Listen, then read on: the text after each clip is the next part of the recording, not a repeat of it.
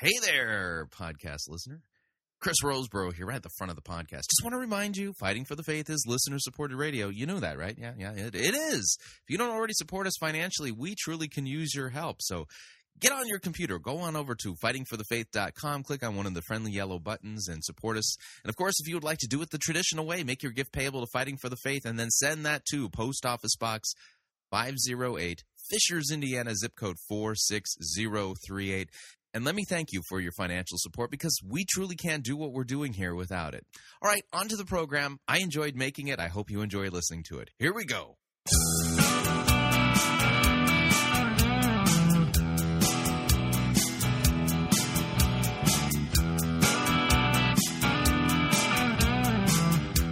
It's time for another edition of Fighting for the Faith. Thursday, November 1st, 2012. Yep, the uh, year has gone by very quickly.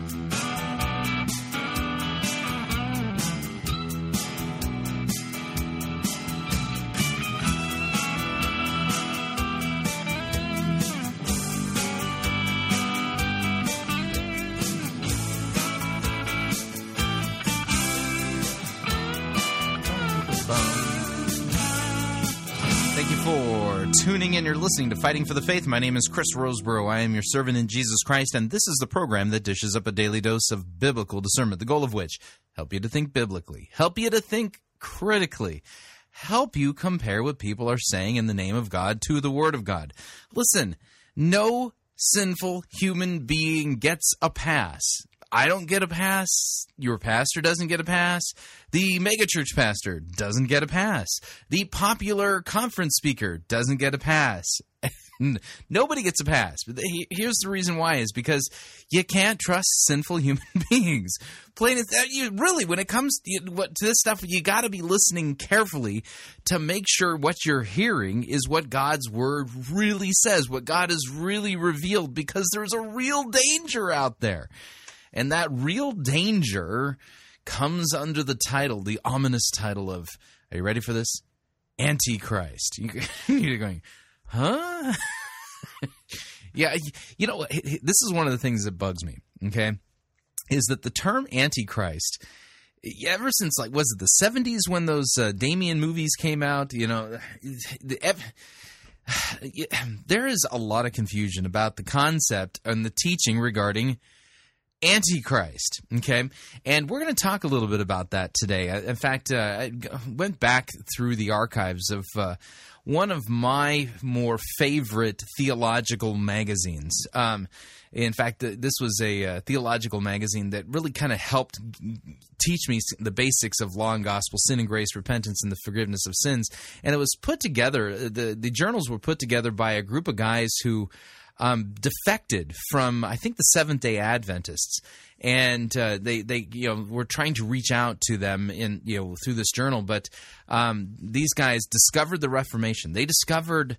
Luther and Calvin, and they and they discovered the real gospel. And one of the things they did is they well they wrote again uh, against the contemporary church at that time. Now, if you, know, I had fact, I, photocopies of this old journal. The name of it, by the way, is Present Truth. Present Truth. And uh, I, in fact, I think that, you know, and I know for a fact that they have a website that uh, you can view some of their past archives. And it's, it's, some a lot most of their stuff's very good. There's a few there's a few things you sit there and go, uh, uh, uh, okay, but uh, when it comes to you know kind of broad, broad chunking the concepts of law and gospel, sin and grace, repentance and the forgiveness of sins, the imputed righteousness of Christ, and stuff like that, these guys do a fantastic and stellar job. And each ep- each issue of their journal was dedicated to a different theological topic. And so, because of that, uh, even though they were, you know, these articles were written in like the 70s, and I, I don't even know if they made it to the 80s or not, but um, th- that they still have. Uh, they're still classic because that's the idea about Christian theology is that it, it never it never expires. It never gets old. And so that's in fact one of the things I think is interesting is that uh, you know I'm four years into doing radio now. I've been doing radio for four years, and uh, and I had a recent conversation with somebody about you know what was I you know what what am I going to be doing for like the next four or five years on the program, and it's actually pretty simple, the same thing. um, there are particular theological topics that I try to hit, some more frequently than others, and the, you know, there's the, and the idea is is that the theology stays the same. In fact, if you listen to the archives of Fighting for the Faith and you go back to my first year of broadcasting and compare it to uh, this current year, what you're going to find is is that there's no drift it's not like I've drifted theologically and, you know you know have gone here and then drifted into this or that the other thing. No, there's really no drift at all. And if anything, there's a deeper understanding of these theological categories. But um, the reason I'm teaching the same thing is because I've been given a faith to proclaim. I've been given a theology to teach. I I am completely set free from the tyranny of the innovative. I had, and, and that's I think the right way of putting it. Completely set free from the tyranny of the innovative. So, uh, theological topics that you will hear constantly here at Fighting for the Faith. Salvation by grace alone, through faith alone, by Christ's work alone. The, the importance of proclaiming Christ from every passage of Scripture. The doctrine of original sin. The doctrine uh, uh, you, will hear eh, from time to time. I'll do eschatological topics, but the thing is, I, am really terrible at eschatology. It's just it's one of those things where you know um, I, it's super simplistic. Are you ready? The Nicene Creed, I think, sums it up. He will come again with glory to judge both the living and the dead, whose kingdom will have no end. Pretty straightforward. Jesus is coming back. Now, the Bible does give us particular harbingers to look for. Um, but see, even that word now, harbinger, has been hijacked by the book The Harbinger, uh, Rabbi Cahn's book. But uh, the, the idea is this, is that the primary harbinger of the imminent return of Christ is the rise of heretics, apostasy, and the spirit of Antichrist. And this is something we're going to be talking about today. Again, uh, this is a topic that I, well, the last time we talked about Antichrist was the series that we had uh, Kim Riddlebarger uh, present, you know, uh, uh, during our light editions of Fighting for the Faith when he went through his books regarding the man of lawlessness and uh, amillennialism. So we we don't we don't do eschatology very although it does come up from time to time with like you know William Tapley and other other folks like that because here's the deal okay? Jesus said no one knows the day or the hour. Ta-da! You know it's like there you go and, and, here's the here's the other piece of it is, is that yeah, there's certain things we're supposed to be look for. Uh, we're supposed to be looking for. Christ makes it clear that He's telling us and warning us ahead of time so that we wouldn't caught, be caught unaware. Um, but the thing is, is that there it, the uh, the eschaton is like a woman in labor. This is Jesus's metaphor. Okay, now I'm you know my wife has had three children. Okay, and my youngest is you know she's going to be a junior in high school next year. But anyway, so um so I I'm fully conversant with labor, okay? And I don't know if you've noticed this about labor, tends to be drawn out. And what I mean by that is this is that um, you know, you're not exactly sure when it's going to end, but the intensity gets it gets more and more and more and more and more intense as you get closer to the big event, right? Okay, so I mean, because you, you, you wake up in the middle of the night, your wife says something like, oh, "I think it's time. I think it's time. I'm having oh, I'm having oh, okay, yeah, that's a strong one. Okay, having a contraction. Okay, and so you know, you get you get the, uh, the you go grab the suitcase, you know, you, you grab your stuff and and you and you go into your your breathing exercises and stuff like that. You know, you you, you do all these silly things. And so the idea is is that you know you, the time is coming because you can tell because the contractions are there. Okay, and so that's Jesus's metaphor from the Olivet uh, discourse about you know these are just the birth pangs, you know all these things that he describes. And so the idea is this: is that there's a day coming when Jesus is going to return in glory to judge the living and the dead. I don't know when it's going to be. But here's what I would expect uh, to happen, and here's what's happening. Are you ready? The signs of Christ's return in the course of my lifetime have become more intense. Okay, and so um, I fully expect that you know, um, you know, should I get hit by a bus tomorrow? You know, that my kids, you know, th- in their lifetime, they're going to see the signs of Christ's imminent return growing more intense over their lifetimes, right? This, there it is. you go, I mean, th- when you read Luther and Calvin and those guys, I and mean, those guys were, I mean, they, they they were thinking Christ's return is imminent because all of the signs were there, right? And the signs that they saw are the same signs signs that we're seeing today, but 500 years later, those signs are more intense. The contractions are stronger. The you know the the pain is harder, and this is what we're to expect. Okay. So when is the uh, the kingdom of God going to be birthed, so to speak? Because that's the thing we're looking forward to. I, that's the other thing I love about the contraction metaphor that Jesus uses is that is at the end of the contractions you don't remember the contractions because of the sheer joy of there's the baby, right? So the kingdom of God when Christ returns in glory to judge both the living and the dead, a new heavens and a new earth are to be birthed, right?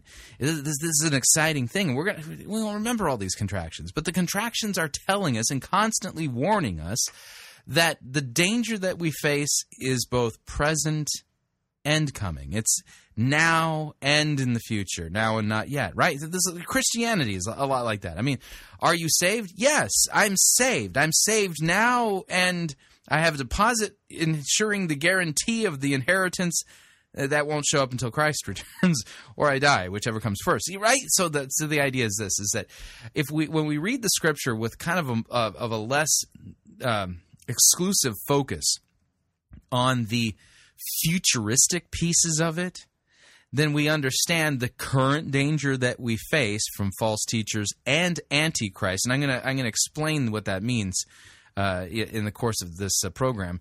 Um, we uh, so false Christ, false teachers, antichrists, and uh, and by the way, it, you know we're going to read. I'm going to read that article second half of today's uh, first hour, but. Um, you know, and the dangers that we face, and know how we can continue to proceed. Okay, as as long as we live on this earth under this current curse that we all suffer from as a result of our sin, this is a dangerous, dangerous place to uh, to uh, to to live.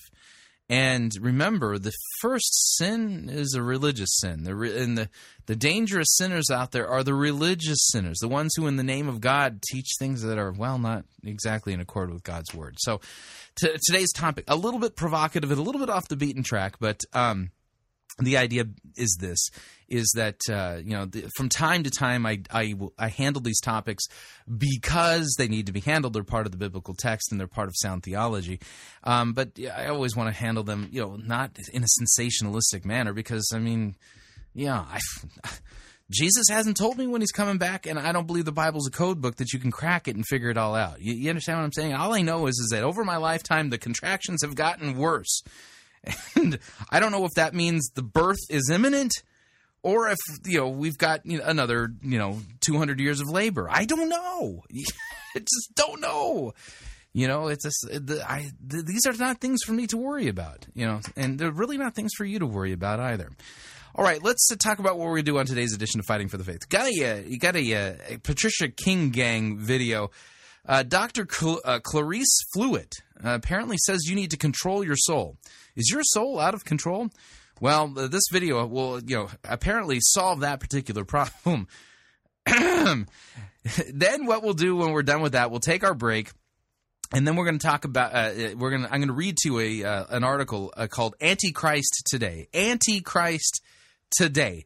Strange topic, provocative concept, but really, tr- trust me when I tell you, it's like when after I after I read this article and kind of lay this all out for you, you're gonna sit there and go, you know, that makes a lot of sense now. I get it, and it's like, ah, it, you know. And so the I listen, if you're thinking about Antichrist exclusively as that guy coming, you know, you're missing the boat.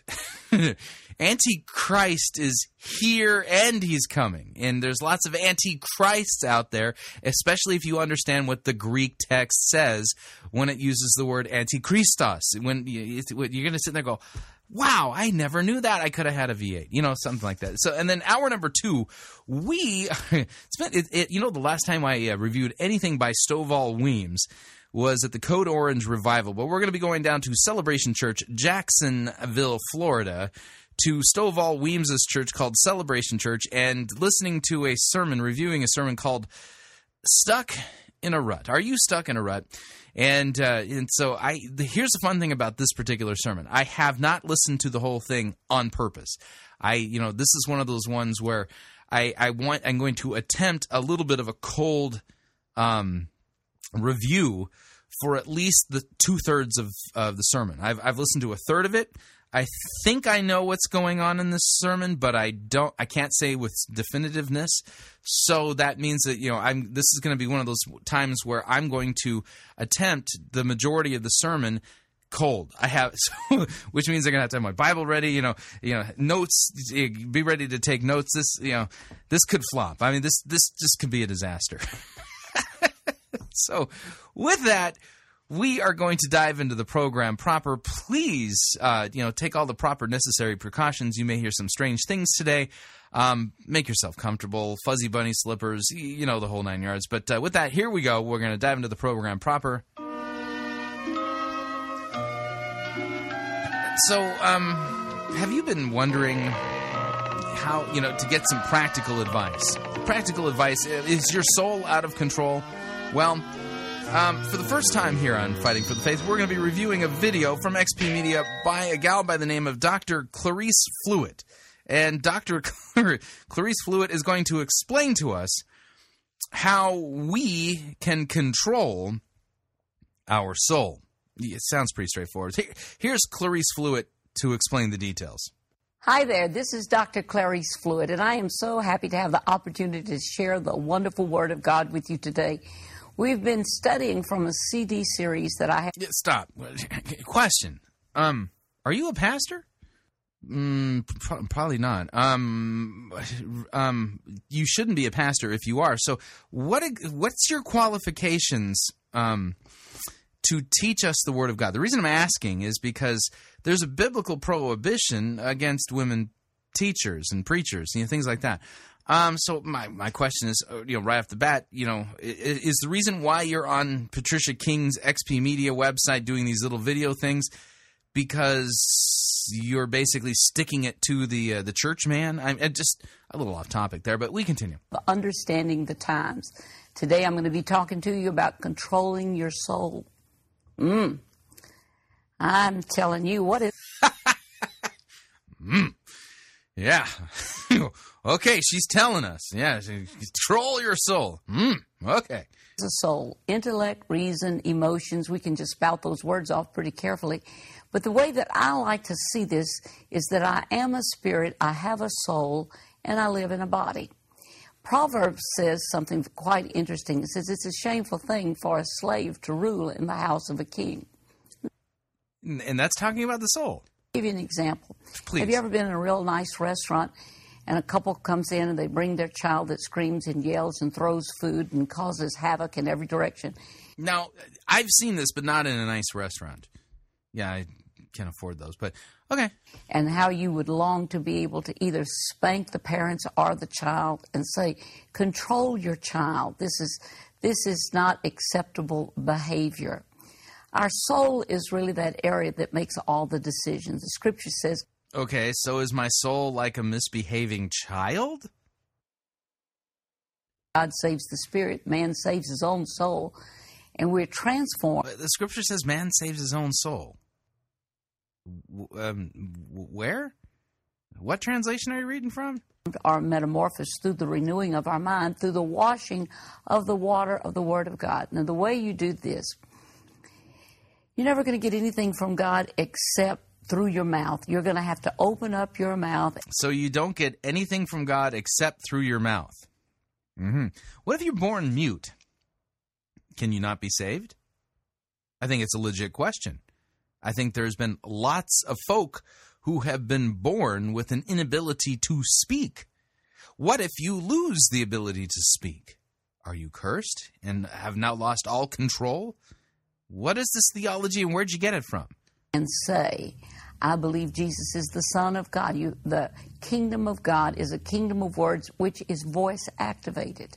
So my soul. Okay, stop, stop, stop. Okay, where is where does it say the kingdom of God is a kingdom of words that is voice activated? Do you have a Bible passage that teaches this particular concept? I'm not familiar with that teaching from the Bible at all. My intellect, my reason, my emotion. I'm reminded of the time when the angel of the Lord spoke to Mary and said, Thou shalt conceive and bring forth the Savior of the world. And she says, Oh, how can that be? It wasn't like, I doubt it, like Zacharias did. But she says, How can that be, seeing that there's no natural explanation? And the angel of the Lord says, I'm really glad you asked that question because with God, all things are possible. And so she ponders these things in her heart and she goes to see Elizabeth, who has had a an experience similar to her. Same angel had come and spoken to her husband that in her old age that she would notice she's not actually reading the biblical text. She's in control of the narrative here. Bad sign. Have a baby, and his name would be John. And of course, you know the story. John was the prophet that God had prepared to prepare the way for the coming of Jesus. So the two meet. I love this. This is when Jesus in Mary, when the Messiah, when the anointed goes looking for the prophet, when the Savior goes looking, when Jesus goes looking for John, and um, when Jesus goes looking for John. Okay. Um. Hmm. Who was doing the looking and the walking? It was Mary. It wasn't. Okay. The only way they can get there is in a body. Nothing manifests in this world without a body.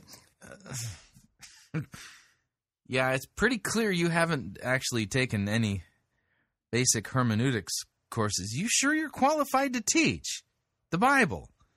I mean, see, I don't know what kind of doctor you are, um, Doctor Clarice Fluitt, uh, but let's pretend for a second that you're uh, a PhD. You know, uh, not a PhD. No, let's let's tell you what. That you're a medical doctor. Let's pretend that you are a medical doctor. Okay.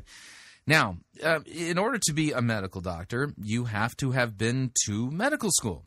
You have to have had a residency. You have to have ha- passed medical boards, you know, things like this. Uh, this is a good thing. This is not a bad thing because trust me, the last thing you want to do is visit a doctor, a doctor's office, and have the doctor tell you, yeah, you know, listen, I bought the Time Life series on on uh, on home surgery, you know, and uh, I, you know, studied those books from cover to cover, and I'm, re- I, you know, I'm really qualified to be a doctor because you know I did the Home Depot series on do-it-yourself uh, medicine.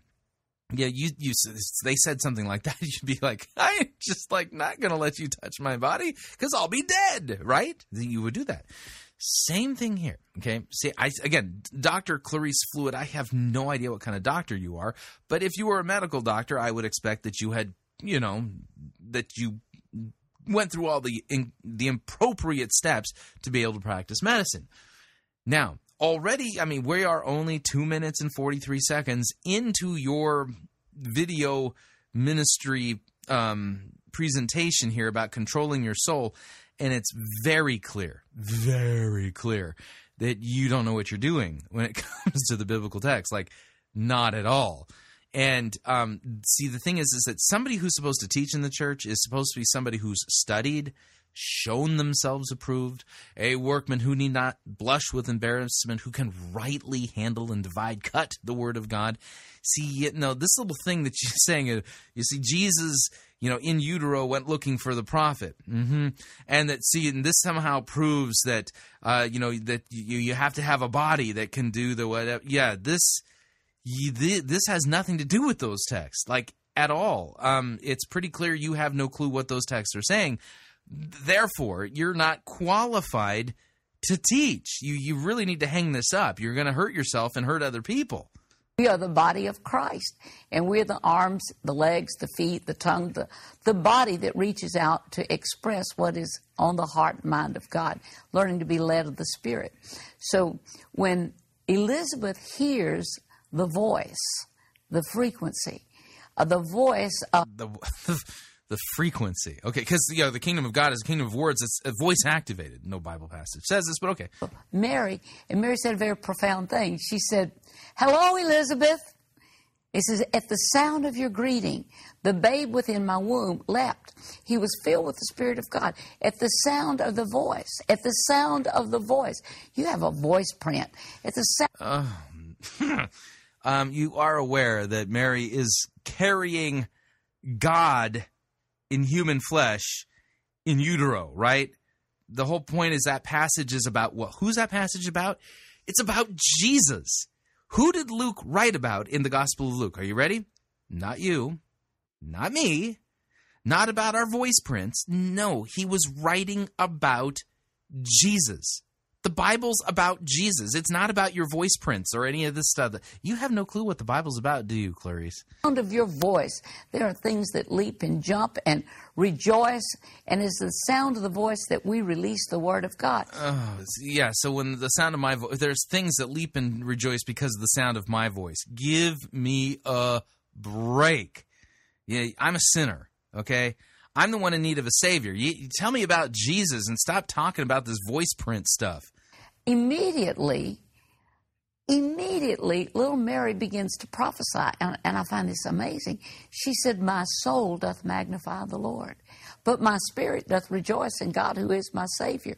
Now, what she's saying here is my intellect, my reason, and my emotion has to magnify the Lord. Yeah, I don't think so. Just a, a, a teenage first century maiden um no that's not what she's thinking at all. Doesn't even sound remotely close to the history and time and what would, would normally be considered by a young first century teenage maiden you know? Now to magnify something means you're going to have to make it larger. Now we cannot magnify the lord by ourselves. The scripture says come let us magnify the lord together because this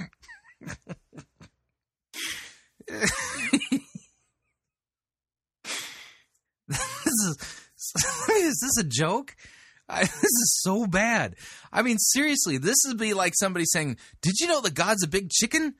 No, I had no idea that God's a big chicken. Yeah, it's you know because Jesus he said that you know, oh Jerusalem, Jerusalem, you know, uh, you know, I wanted to comfort you like a hen comforts her chicks. So Jesus is a big chicken. And Jesus is God, so God's a chicken. Say I've got a magnifier I can do 10 times, and you've got one that you can do 20 times, and he's got one that can do five times. Five times magnifying. Got it. Okay. Is each one of us.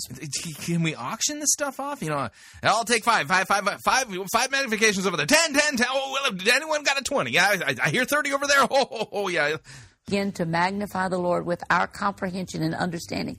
It never makes God bigger, it makes our understanding of Him larger. oh, my. Um, question um, this Dr. Um, Clarice Fluitt. Um, during the 60s, uh, 70s, during the 70s, were you ever, did you ever take any illicit narcotics? you know, I'm just trying to figure out if maybe there's some brain fry going on here. So as she began to say, my soul, my intellect, my reason, my emotion, it's going to make God big because I am in a situation, I am in a crisis situation. There is no home for unwed mothers. There, it, it's just a different day and a different time. Here she is. She's engaged. She's in a crisis situation. So she's looking for someone who has a like experience to be able to talk to. where did you get this? I mean, folks, what is the point of having a Bible that you can read? You know, that's the point of the uh, a Bible teacher is supposed to actually exegete, you know, read the text. What's the point of having a Bible if you're not going to actually read it and teach it? I mean, what is it that nowadays we've got all these people who are just making stuff up, but somehow trying to pin it on the Bible, uh, but they're never reading the Bible when they're doing it? When you hear a word from God, don't just go out and have share it with just anyone. Uh-huh. Hold these things in your heart so they'll not be stolen from. I'm not Mary. I'm not the Virgin Mary. I'm not going to give birth to the Messiah. The soul is so important and significant. Yeah. The soul is that part. Be transformed, be metamorphosed through the renewing of your mind. I, I, I guarantee you, if we had a scientist listening to this, they could not diagram this this this presentation. These are non-lucid, completely disconnected and discombobulated thoughts. pulling down the strongholds of vain imaginations. And you think, well, wait a minute. If you put RE in front of something, there is an assumption that it once was. To renew something says it once was new. And I said to the Lord, when was my mind new? If I'm transformed through the renewing of my mind, He says, I am the Father of all spirits. So you're now getting direct revelation, right? He says, eternal life is not long life. It's the same quality of life that I live. So really, you've always been and you always will be. Think Oh no, no, no! See, this is this is flat out heresy here. about that. You are a spirit that has a soul that lives in a body. Your body is ruled by five senses what I see, what I smell, what I taste, what I feel, what I hear. Those are like Yeah, hang on. I smell heresy. five professors that are feeding information from the natural world until the soul is transformed, uh-huh. metamorphosed to agree with God. And Really, where are you getting any of this? What Bible passage? Yo, you're not really reading a Bible passage. See, that's a problem, don't you think? Somebody claiming to teach us what the Bible says without actually, you know, opening it and exegeting it. See, that's the thing. If your mind is really held captive to the Word of God, your conscience is bound to what God has revealed, then you're going to pay attention to what God has revealed, and you will not teach anything more or anything less than what God has said. Where God is silent, we do not speak. Where God has spoken, we speak with confidence. What this is, I have no idea where any of this stuff is coming from. I have to assume two things. Okay? Well, number one, I know for a fact it's not coming from the Bible because the Bible doesn't teach this. But so therefore, I'm left with a couple of options. Okay? They're not neither of them are good. Okay? Option number one, she has received these ideas directly from demons. Not a positive thing. Um, second possibility is that she's just a loony and just is making up her own stuff here. Um, neither option is good, but I can flat out reject literally everything she said so far because none of it is based upon a careful reading, exegeting, and teaching of what God's word says in context. And see that that is the tool of the antichrist. And we're going to talk about that in a little bit. Antichrist. You know "Oh, that word again. Yes. See that's that's the method of the antichrist. That's the method of antichrists we'll talk about that to take religious concepts and ideas and twist them and get your focus off of the real Christ. I know that's we're going to end right there and we're going to take our break and pay some bills and when we come back we're going to talk about antichrist today. Strange topic here at Fighting for the Faith but one that I think you will find to be beneficial once you hear the whole thing out. So if you'd like to email me regarding anything you've heard on this edition or any previous editions of Fighting for the Faith, you can do so. My email address is talkback at fightingforthefaith.com, or you can ask to be my friend on Facebook. It's facebook.com forward slash pirate Christian, or you can follow me on Twitter. My name there at Pirate Christian. We will be right back.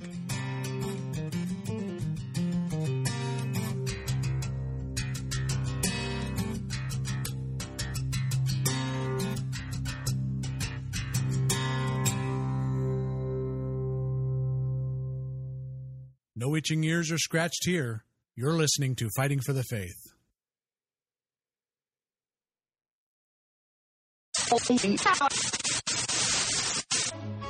You're listening to Pirate Christian Radio.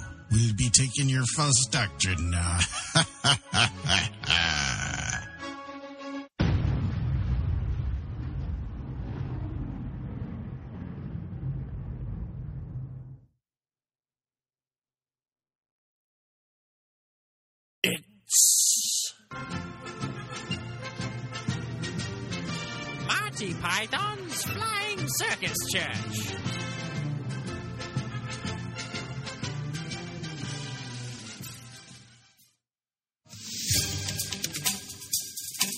Let's face it, it's a visual age, and the old Bible is impractical and irrelevant. But that shouldn't hamper your spiritual growth.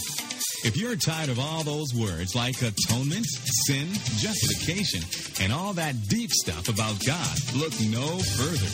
Announcing The Massage, a new Bible version that puts you and your personal needs central. Written in a style familiar to readers of the National Enquirer, The Massage concentrates on making you feel good rather than filling your head with all those doctrines that clutter the older Bibles and disrupt unity. So if you've lost that loving feeling, pick up your copy of The Massage today. It's available at your local Jesus and Me stores and at airport terminals worldwide.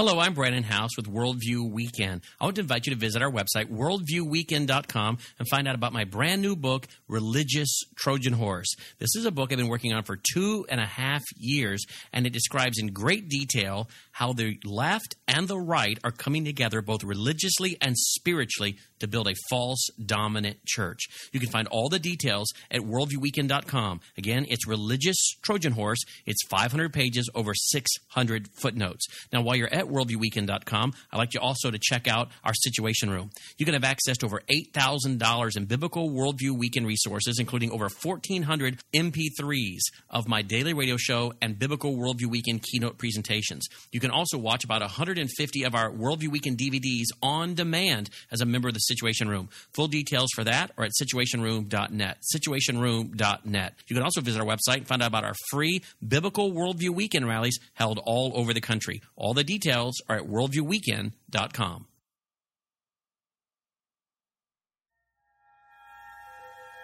Do you find it hard to shop for the geek in your life? Well, if so, we have got a fantastic new featured advertiser for you to visit. It's Think Geek. This is a well thought out and hilarious gift store.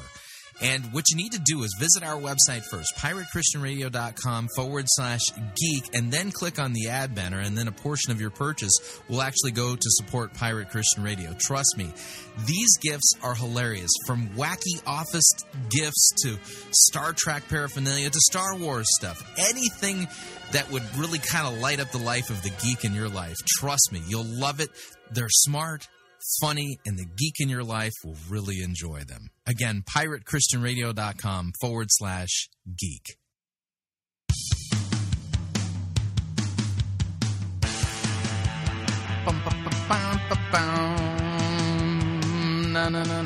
All right, we're back.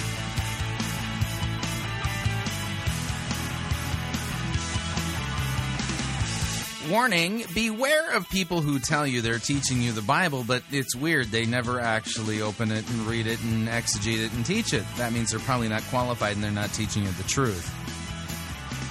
Just a reminder Fighting for the Faith is listener supported radio. That means we depend upon you and your generous gifts and financial contributions in order to continue to bring Fighting for the Faith to you and to the world. You can partner with us by visiting our website, fightingforthefaith.com. When you get there, you'll see our two friendly yellow buttons. One says donate, the other says join our crew.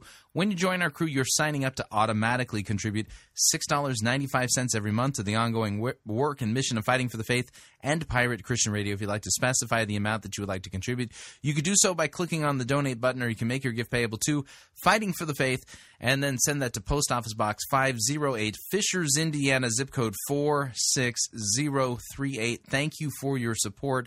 We truly cannot do what we do without it. All right, moving along here. From the archives of Present Truth magazine, from their Australian forum, the name of the uh, article is Antichrist Today. Antichrist Today. All right, now I know this topic is going to be provocative, but it's really not as crazy as you might think. Okay, and and that's actually on purpose because it's biblical. Whoever put this together really knew what they were doing and did a fine job of kind of explaining how if you have a futuristic view only of the coming Antichrist, the man of lawlessness, you're missing the present danger that we're in because the Apostle John warned us about Antichrist and Antichrists. see you, you you get what I'm saying here. There's something going on here that we all need to uh, understand. So, and by the way, the this there is no byline here, so I, I'm not sure who did the work on this, but I thought this was a fantastic article worth passing along and give to give you something to think about regarding this topic. Here's what he says. The word the actual word antichrist is used by only one Bible writer, by St. John in his first and second epistles. However, it is generally recognized that the apostle Paul refers to the same figure in two, in 2 Thessalonians chapter 2 where he warns the church about the man of sin or the mystery of lawlessness. Few figures have stirred the imagination and anxious forebodings as much as the mystery figure of Antichrist. As different generations of Christians have scanned the horizons for signs of the end of the world, they have thought to have discovered the Antichrist in such men as Nero, Constantine, Napoleon, Hitler, or Stalin.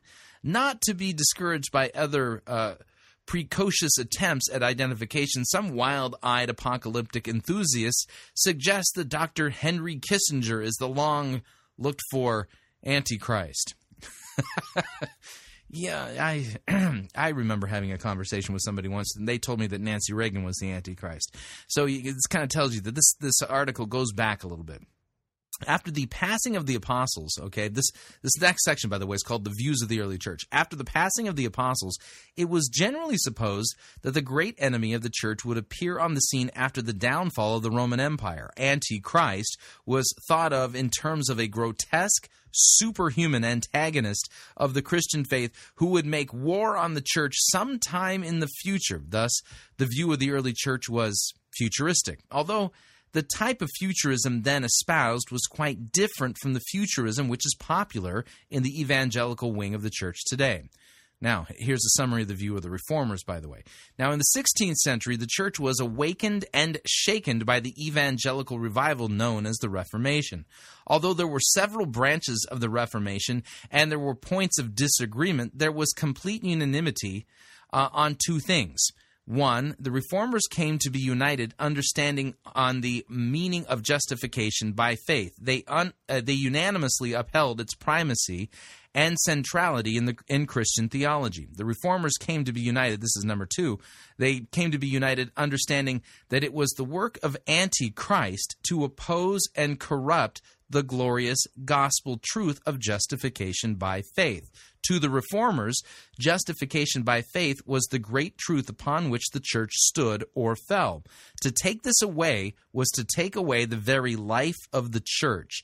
No greater harm could be done than to rob the church of justification by faith. And since the religious establishment of their day opposed the Great Reformation doctrine, the reformers unitedly declared that the that that revered religious establishment was antichrist. Okay, talking about the Roman Catholic Church and the papacy. Now, it's hard for us to appreciate the daring and the very shocking stance of the reformers. In their day, there was only one church structure. Uh, reverenced for centuries, it was seen to be the holy city on earth, the very gate of heaven. To call it Antichrist was worse than pointing the incriminating finger at your own mother nor can we appreciate the Reformers' conviction on this matter, for it was a sincere theological conviction unless we appreciate how strongly they felt about the importance of the subject of justification by faith. Whatever we may think today about the Reformers' view on Antichrist, we have to acknowledge that they were so widely held by Protestants for 300 years that they became known as the Protestant view of prophetic interpretation. Okay. Next section is called The Views of the Counter Reformation and Modern Futurism. Naturally, the established church was not going to appreciate the damning appellation of Antichrist, being challenged to present a plausible alternative test of evangelical orthodoxy in some circles, interpretation of Bible prophecy, Jesuit scholars rallied to the Roman cause and presented what became known as the futurist system of interpretation in this, Antichrist was said to be still future and therefore could not be the papal church. 300 years later, these same futurist views took root on English Protestant soil, and today they are so widespread among evangelicals that they are almost a test of evangelical orthodoxy in some circles. So, the next section is called the biblical perspective. Whether we subscribe to the reformers' view that Rome is is antichrist or to the popular evangelical views of today which declare that antichrist is yet to come we are still in danger of missing the vital biblical message about Antichrist.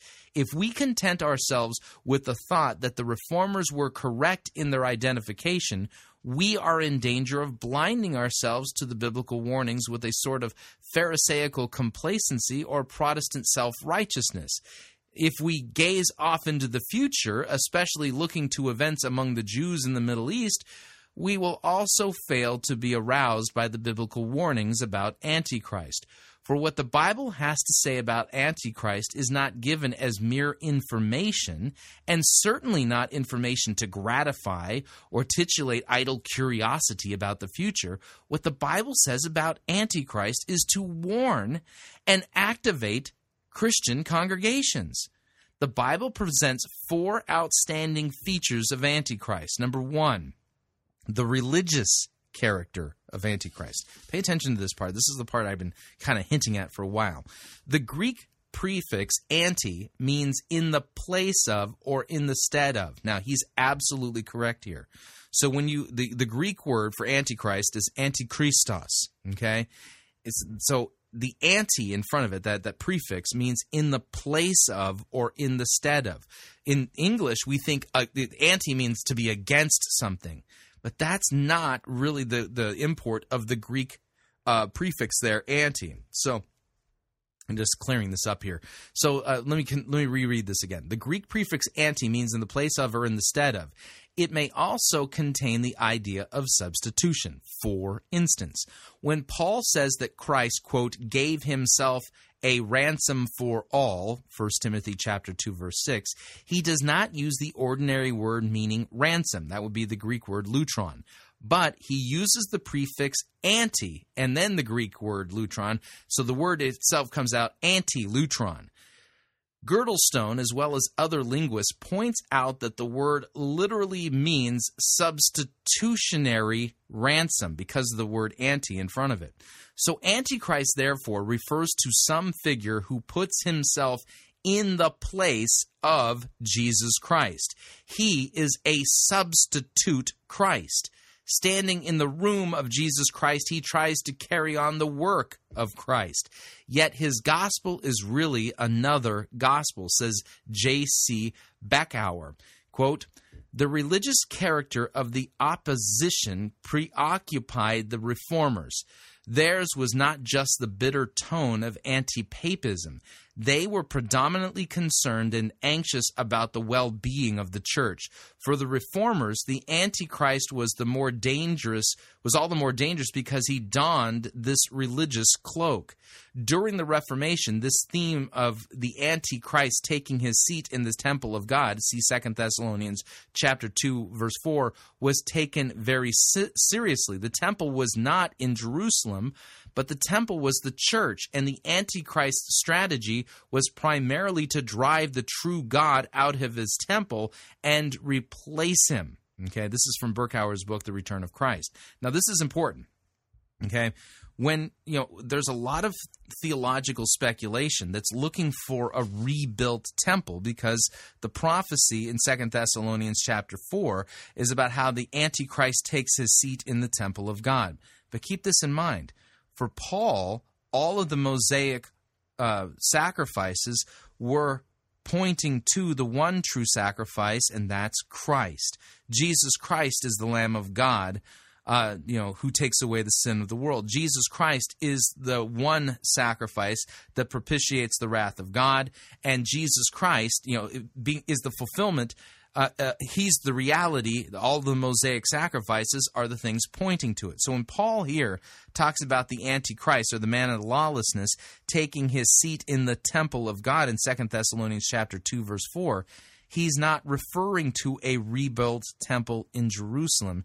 He's talking about the temple of God that Paul refers to in other epistles, namely the church. Okay, this is. I know this is a crazy. For those of you who have never heard this, you're sitting there going, "I have never heard this before." Trust me when I tell you that this is the view that makes sense. We're not looking for um, some Middle Eastern war to break out, for the Dome of the Rock to blow up, and then for Israel to build the temple. That would be actual blasphemy. The reinstitute, the reinstituting of the Mosaic uh, animal sacrifices. Whew that's not what we're looking for at all. The temple of God now is the body of Christ. It's the church.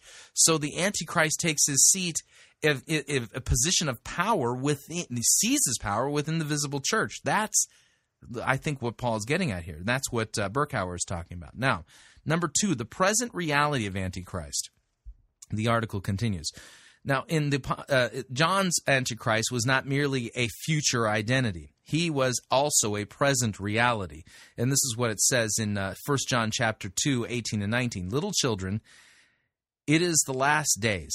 And as ye have heard that Antichrist shall come, even now there are many, many Antichrists, whereby we know that it is the last time. They went out from us, but they were not of us. For if they had been of us, they would not they would uh, they would no doubt have continued with us, but they went out that they might be made manifest that they were not they were not all of us. Okay. Second John verse seven says this: For many deceivers have entered into the world who confess not that Jesus Christ is come in the flesh. This is a deceiver and an antichrist. Or 1 John chapter 4 verse 3 says this, every spirit that confesses not that Jesus Christ is come in the flesh is not of God.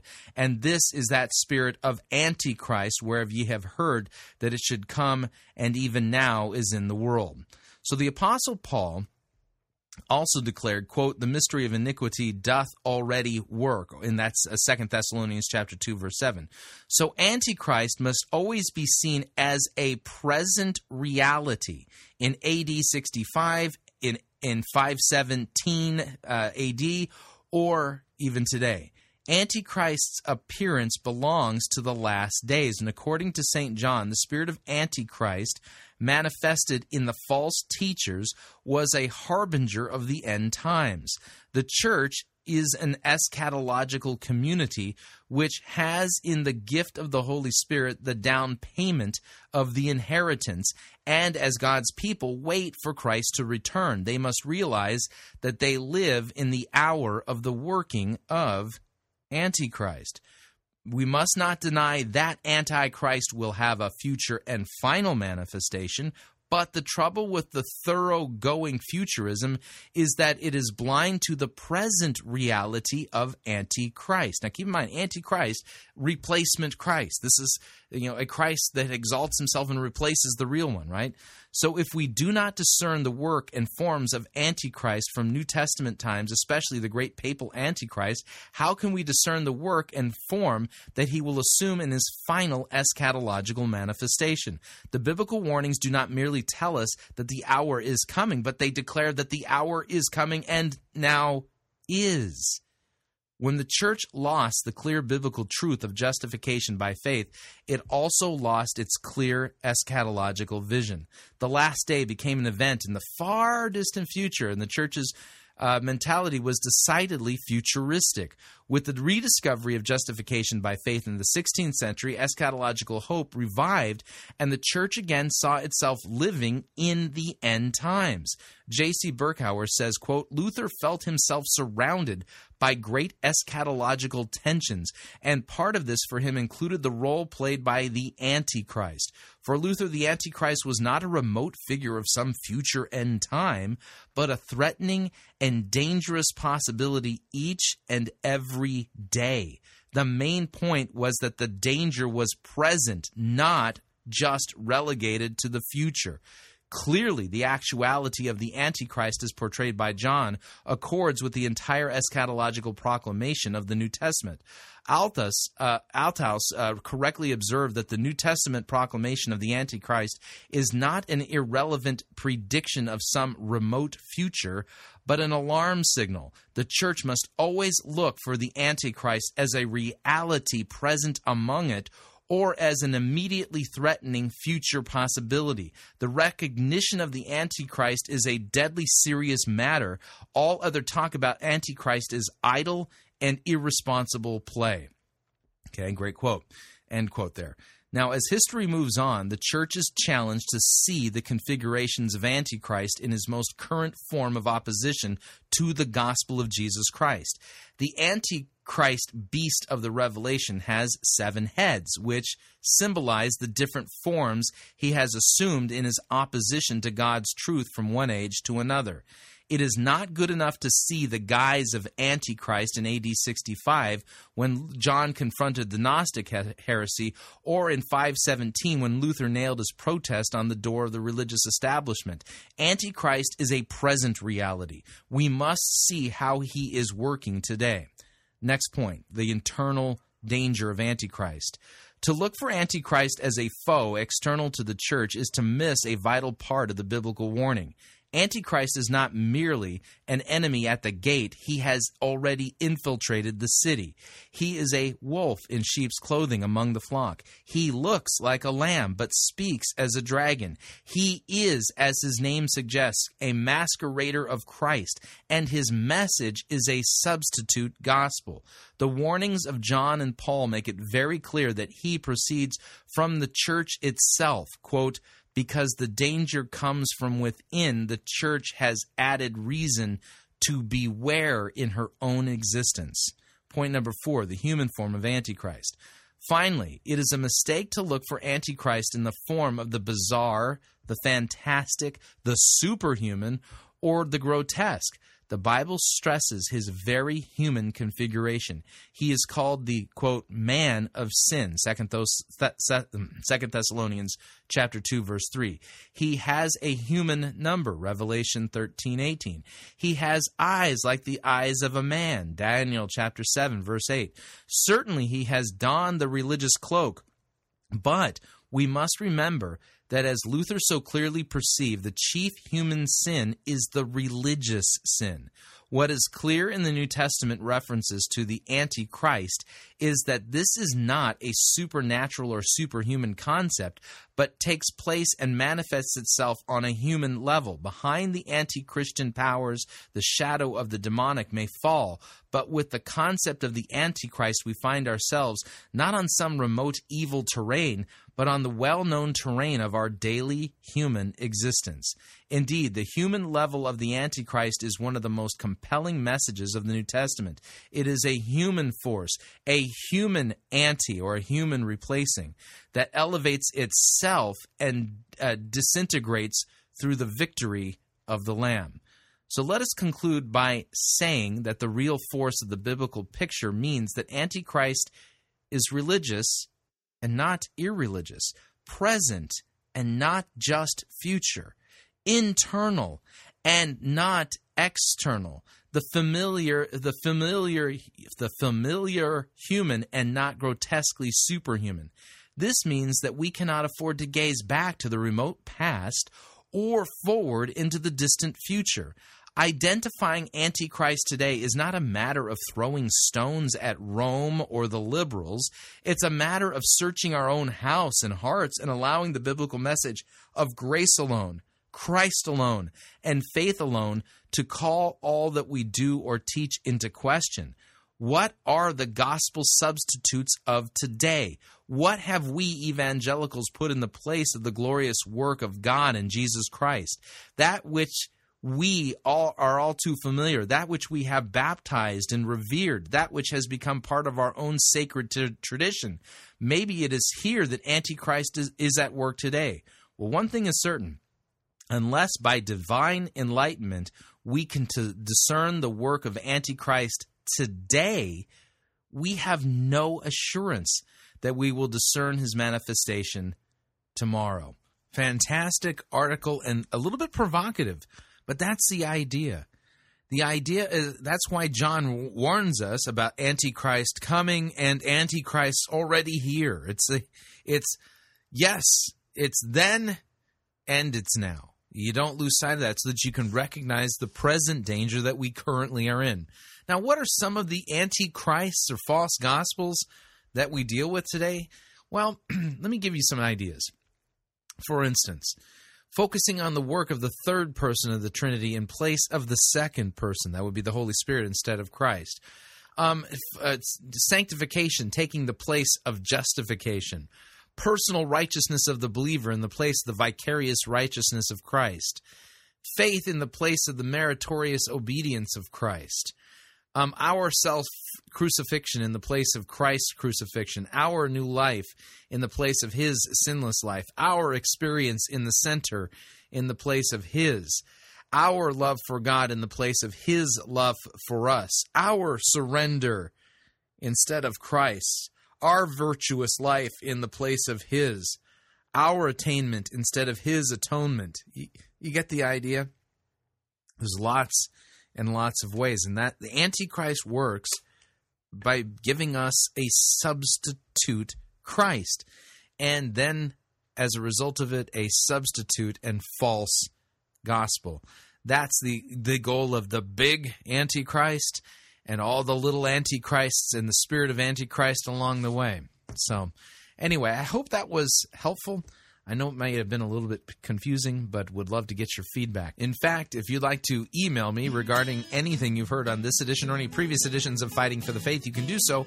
My email address is talkback at fightingforthefaith.com, or you can subscribe on Facebook. It's facebook.com forward slash pirate Christian, and you can follow me on Twitter. My name there at Pirate Christian. We will be right back. Sermon review on the other side of the break. Stay tuned.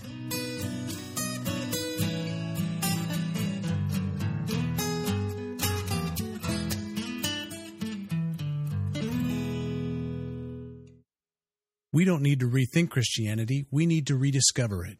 You're listening to Fighting for the Faith. Pirate Christian Radio Theater presents Death of a salesman. Are ye a salesman? Why, yes, I am. Uh, Can I interest you in some.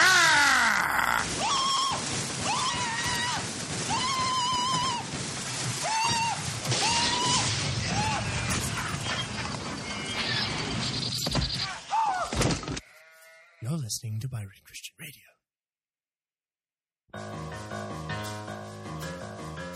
The holiday travel season is now upon us. It came out of nowhere, didn't it? But listen, despite the fact that it comes up so quick, the last thing you want to do is pay more for airfare, hotel rooms, or rental cars than you need to. That's why you want to utilize Pirate Christian Radio's longtime featured advertiser, CheapOair, for all of your holiday travel needs.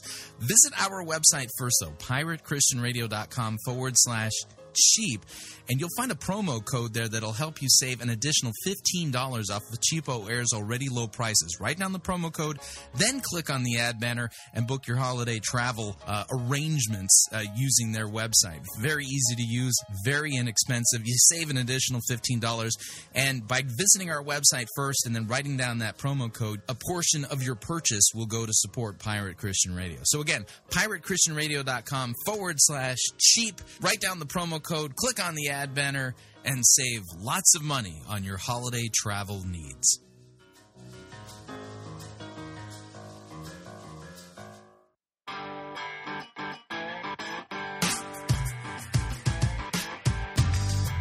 Okay, we're back. Hour number two of Fighting for the Faith sermon review time. See if we're getting the biblical gospel here and whether or not we're being pointed to Christ and what He's done for us, or if we're being pointed to a substitute or instead of Christ, aka Antichrist, using the Greek prefix, not the American or English. we continue. Here we go.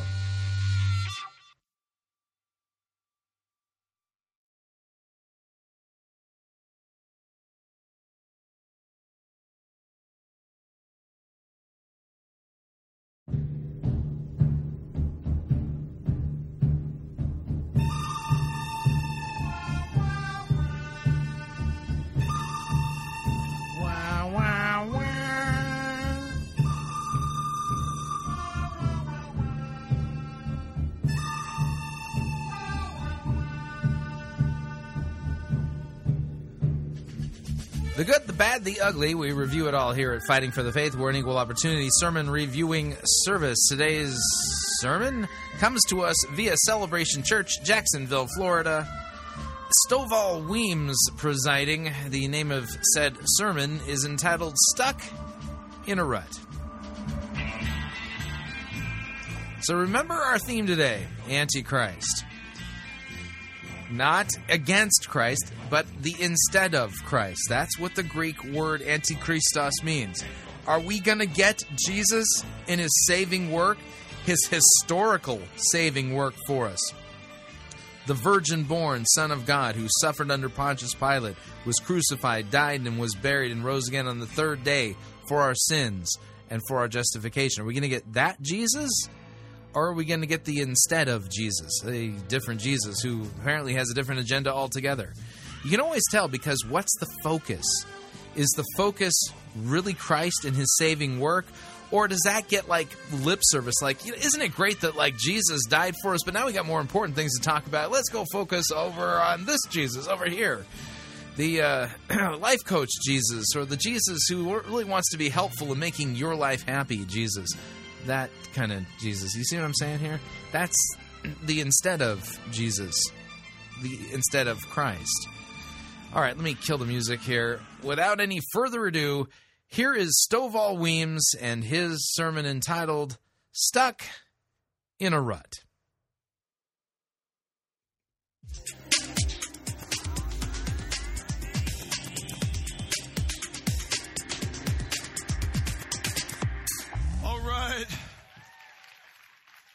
Man, great to see everybody this weekend. Hope you're having a, a, a, great August. And of course, we are in that back to school season. And we are kicking off a brand new series here at Celebration Church called Stuck in a Rut. How many of you know it's easy as you go through life? There's so many challenges and there's so many things that we have to go through. Life is always slinging mud on us. And it's so important that we don't let all that mud slinging slow us down. How many of you know what I'm talking about? So uh, I want to read you. What if I don't know what you're talking about? Mudslinging to slow us down? Where am I going? Why am I going there so quickly that if mud gets slung on me, it's going to slow me down from getting there? I don't know what you're talking about. You a scripture to all of our locations, and we'll welcome in everybody today. But it's out of Psalm chapter 40, verse 2 and 3, it says, He also brought me up out of a horrible pit, out of the miry clay, and set my feet upon a rock, and established my steps. He has put a new song in my mouth. Praise to our God. Many will see it and fear. Many will see it in fear and will trust in the Lord. And so that's our theme scripture for this Stuck in a Rut series. Right now, church, why don't you help me welcome in? Yeah, I got to stop right there. Weird to me. It's, it's absolutely, well, bizarre that you would, if you're going to pick a psalm as your theme verse for a particular sermon or a series, that you would take like verses two and three from a psalm. You, you do know that psalms kind of like they they're like entire units. They work together. They're you, you, understand what I'm saying? Let me in fact let me read to you Psalm 40, which is a fantastic psalm. And you know what this psalm does?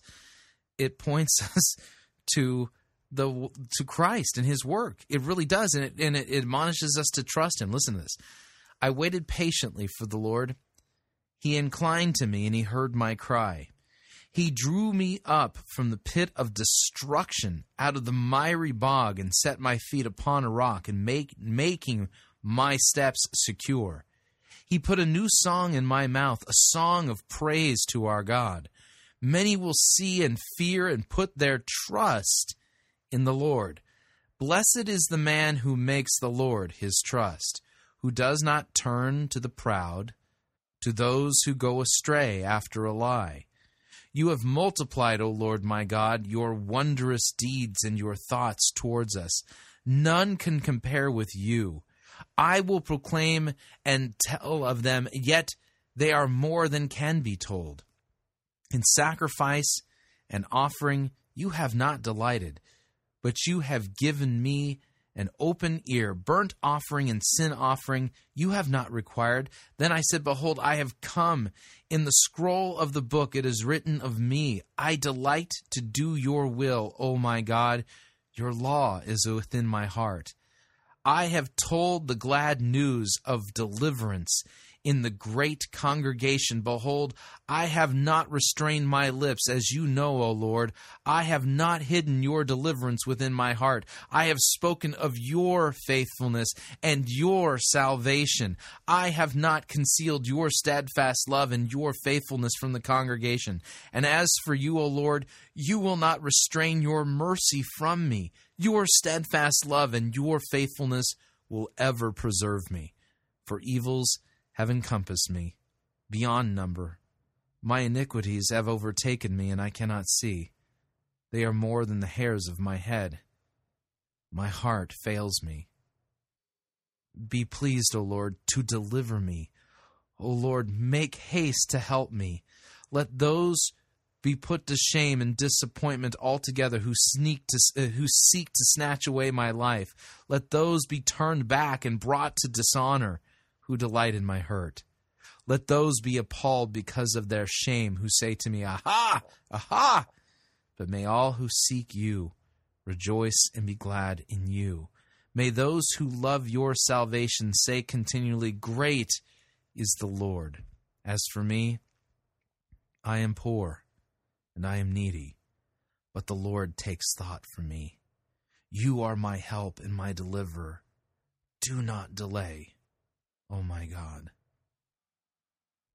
You know, one of the most amazing things about the Psalms is they teach us how to pray. You can almost think of each of the Psalms as a prayer. I mean, that's, you know, there's so much in here about how to pray to God, but these are beautiful things, these Psalms, and they beautifully point us to Christ and His salvation. Did you catch the theme of sin and deliverance, of trouble and suffering and being delivered out of that, being delivered out of the pit of destruction, which would be hell itself. This psalm points us to Jesus and his work for us on the cross, his sinless life, death, and resurrection for our sins. I mean, this is such an amazing psalm. And it's just tragic to me that, well, Stovall Weems is going to take two and three and somehow find a theme here about being stuck in a rut. What does that have to do with Psalm 40? It doesn't sound like it has anything to do with it at all. All of our locations, the annexes, as well as those watching on the internet right now. Can you guys believe it? Uh, it's about two more months, two more months in this building for those of you here at Midtown, and we'll be moving in. So the first thing he does after he reads the two verses from Psalm 40 is that he immediately begins to talk about them, their church, what they are doing, not pointing us to Christ. In the new location there at Baymeadows Road and 9A, and so uh, really, really excited, and I'm really, really excited about this series as well. I believe that this is one of those series that if you can engage here uh, for you know the four or five weeks that we have this series, I really believe uh, that this series will change your life and the truths in it. We're going to talk about some things, the most important things in the Christian faith, but unfortunately, these things that are so important are often the most misunderstood and the most undervalued and the most underutilized. Listen, God has pulled you up out of a horrible pit. When you received Jesus, man, he, he saved you. He forgave you all of your sins and He gave you a new life and He has pulled you out of that. Okay, now that is, that's what we call a gospel nugget. I mean, there it was. Lip service to the gospel. It gets an honorable mention. It came in quickly and it's, well, there. There it goes. Those gospel nuggets in these seeker driven churches, they fly through the sermon very quickly if they make any appearance at all. Yeah, there it is. That's the gospel flyby. There it is. So now we've got that out of the way, we can talk about more important things. Miry clay, and even though life is constantly slinging mud on us and we're constantly having to go through difficult things, listen, God does not want you stuck in a rut. He wants you to know that you can, He will always see you through. And He's equipped us with thir- certain things that if we know the power of those things and how to really put them into practice, we won't be getting bogged down in, in all the mud and the dirt that If we know the power of those things and put them into practice, huh?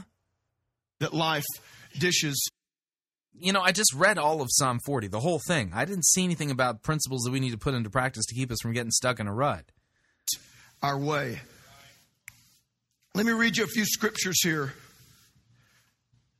Second Chronicles chapter 5, verse 11 through 14. And, and you don't need to go there because I'm going to kind of unpack a, a few scriptures during the message today, but just follow along here. This is a powerful, powerful uh, foreshadowing of what God has called new covenant believers to experience at even a greater level. Second Chronicles chapter 5. Whoa, whoa, whoa.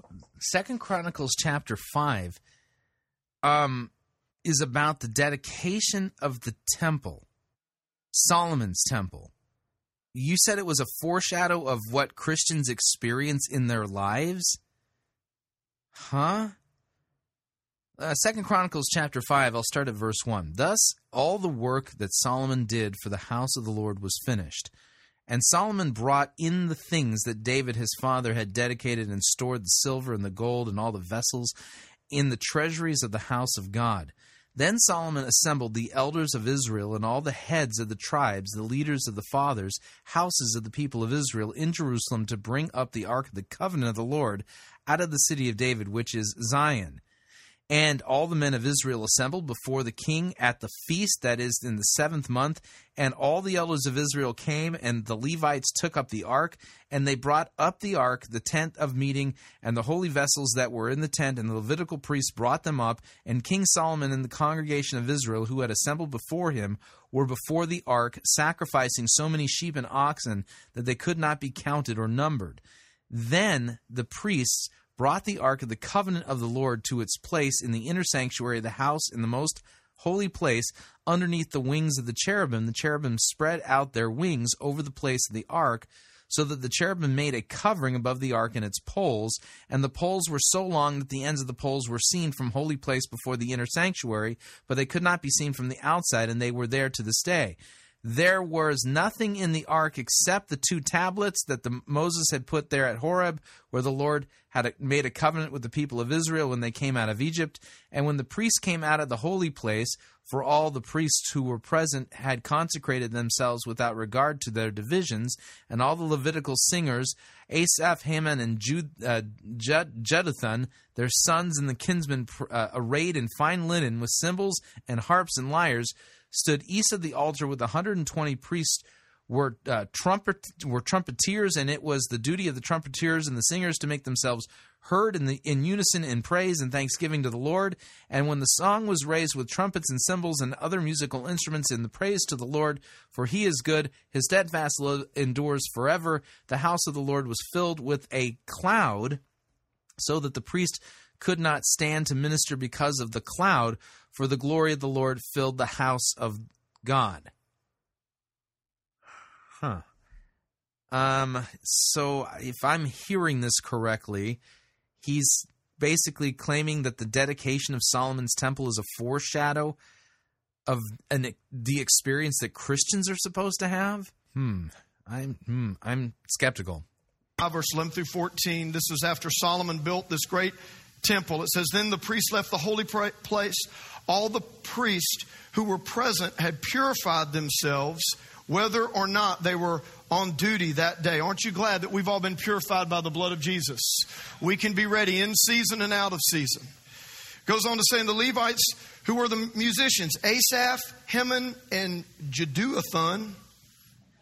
Come on, that's kind of a redneck name, isn't it? That kind of fits this series, right? Like, like Jeduathon. Come on out here now, and all their sons and brothers were dressed in cut off shorts and all right. Rose and stood at the east side of the altar playing cymbals, lyres, harps. They were joined by 120 priests who were playing trumpets. The trumpeters and the singers performed together in unison to praise and give thanks to the Lord, accompanied by the trumpets and cymbals and all these other instruments. Okay, so they're they're they're in uh, uh, the, the the temple here. They're in the the holy place, and it says they raise their voices and praise the Lord with these words: He is good. His faithful love endures forever. At that moment, everybody say, at that moment. At that moment, a thick cloud filled the temple of the Lord. The priests could not continue their service because of the cloud, for the glorious presence of the Lord filled the temple of God. Then, John chapter 4, verses 23 and 24, Jesus says, But the time is coming, indeed it's here now, when true worshipers will worship the Father in spirit and truth. For the Father is looking for those who will worship him in that way, for God is spirit. And those who worship him. Uh, and now we're jumping to the Gospel of John, um, and Jesus is, you know, taking part of Jesus' dialogue with the Samaritan woman out of context, okay, it, it, as if this tells us something about um, Second Chronicles 5. Yeah, I don't see that as a cross reference, not a valid one. Must worship him in spirit and in truth. I want to talk to you about experiencing the presence of God on a regular basis. Experiencing the presence of God. Uh huh. So our subjective experience is the thing that's taken the place of the objective gospel. Got it. And I've entitled this message, At That Moment. At That Moment. Let's pray. Father, we thank you for your word. Lord, in these next 30 minutes or so, God, give us a hungry heart, Lord, that we can take your word, understand it, and put it into practice, Lord. I know that there are many people here, they're, they're, they're stuck in a rut spiritually, relationally, emotionally. Life has thrown a lot of mud on them. God, I thank you that you're going to use your word to bring them out of that and into a great next season in their lives in Jesus' name. And everybody said, Amen and amen. You know, I was reading.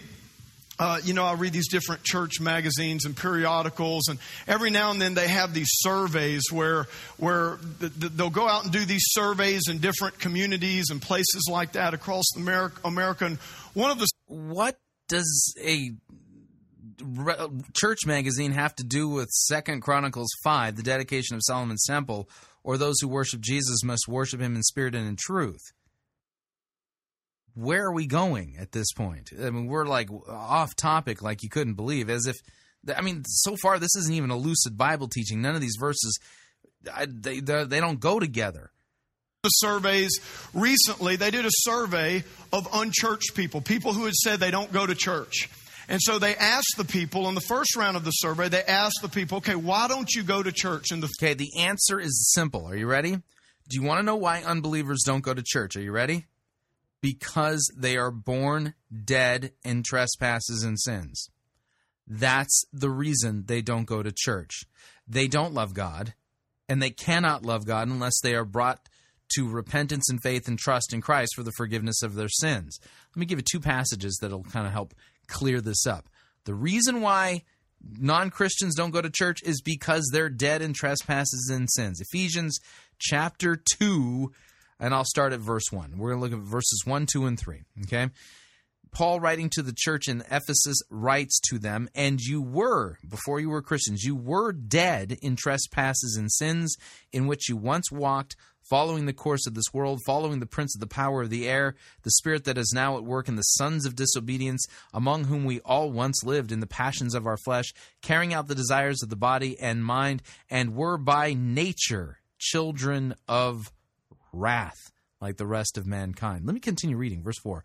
But God, being rich in mercy because of the great love in which He loved us, even when we were dead in our trespasses and sins, God made us alive together with Christ. By grace you have been saved. So, you know, if you're going to do theology by survey, you're going to come up with problems. Here's the reason why Gallup polls or Barna polls, none of those polls are inspired by God. But the book of Ephesians, well, that is inspired by God, the Holy Spirit. So, what's the reason why pagans don't go to church? Are you ready? It's because they're dead in trespasses and sins. Let me give you another passage Romans chapter 8, verse 6. For the mind that is set on the flesh is death, but the mind that is set on the spirit is life and peace. The mind that is set on the flesh is hostile to God. It does not submit to God's law. Indeed, it cannot. Those who are in the flesh cannot please God. So there's the thing. You want to know why your, pa- your, your pagan neighbors aren't at church? It's because they're dead in trespasses and sins. They they're hostile to God. They don't by nature they don't love God and they can't love God. They're born dead in trespasses and sins, children of the devil. You get what I'm saying here? That's the gist of what's going on. So here we got Stovall Weems, you know, now referencing out of like left field some relevant magazine on church growth or whatever, and they did a survey and asked pagans why they don't come to church. Well, so you know what he's going to basically do? He's now going to he's going to blame the church for the reason why pagans don't want to come to church, which is ridiculous because the answer is simple. Pagans don't come to church because they're they hate God. They're hostile to him and they're dead in trespasses and sins and they're children of the devil. That's that simple. Of unchurched people, people who had said they don't go to church. And so they asked the people in the first round of the survey, they asked the people, okay, why don't you go to church? And the three most common answers were church is boring, church is irrelevant, and I feel like the people are judgmental. Why don't you go to church? And I can say that before, you know, before following Jesus, before becoming a Christian, probably if someone would have just kind of caught me off guard and I was honest and I really thought about it, I would probably say the same things. I mean, definitely the church that I had been going to when I was not a Christian, I mean, that thing was so boring. I'm just being honest with you. I don't, I mean, I couldn't imagine how God could be that boring. I always said church, you know, irrelevant. It just doesn't kind of relate to where I live. The things kind of they're like inapplicable. A lot. Of- yeah, so boring and inapplicable to the things that. So basically, hey, listen, I'd be interested in going to your church if you gave me a God that was like relevant to me in my pagan, dead in trespasses and sins and hostility to God state. You see, a lot of things, and then um, judgmental. My church wasn't really that that judgmental, but but there's a lot of people who experience that. I would probably throw in another thing that you know the preacher he wouldn't get finished a lot of times by noon, and so that would mess up my football watching during. Football. Oh no! I mean that's terrible. I mean, what a selfish pastor that is. I mean, can you imagine a pastor who thinks that God's word is more important than football? What is he thinking? Football season and can't deal with that. God wants me to watch football. Oh, yeah, I'm sure He does. God doesn't really want you to hear His word. No, God wants you to watch football. You only need a little bit of God's word, but you need a lot of football. Glad you got your priorities straight. But it was real interesting. So that was kind of out there in the church world, ministry world for a while. But then finally somebody said, well, that's, that, that that's a interesting survey, but that doesn't really answer the question of what people are searching for. In other words, do a survey not on why don't people come to church, but do a survey to unchurched people. What would make you come to church?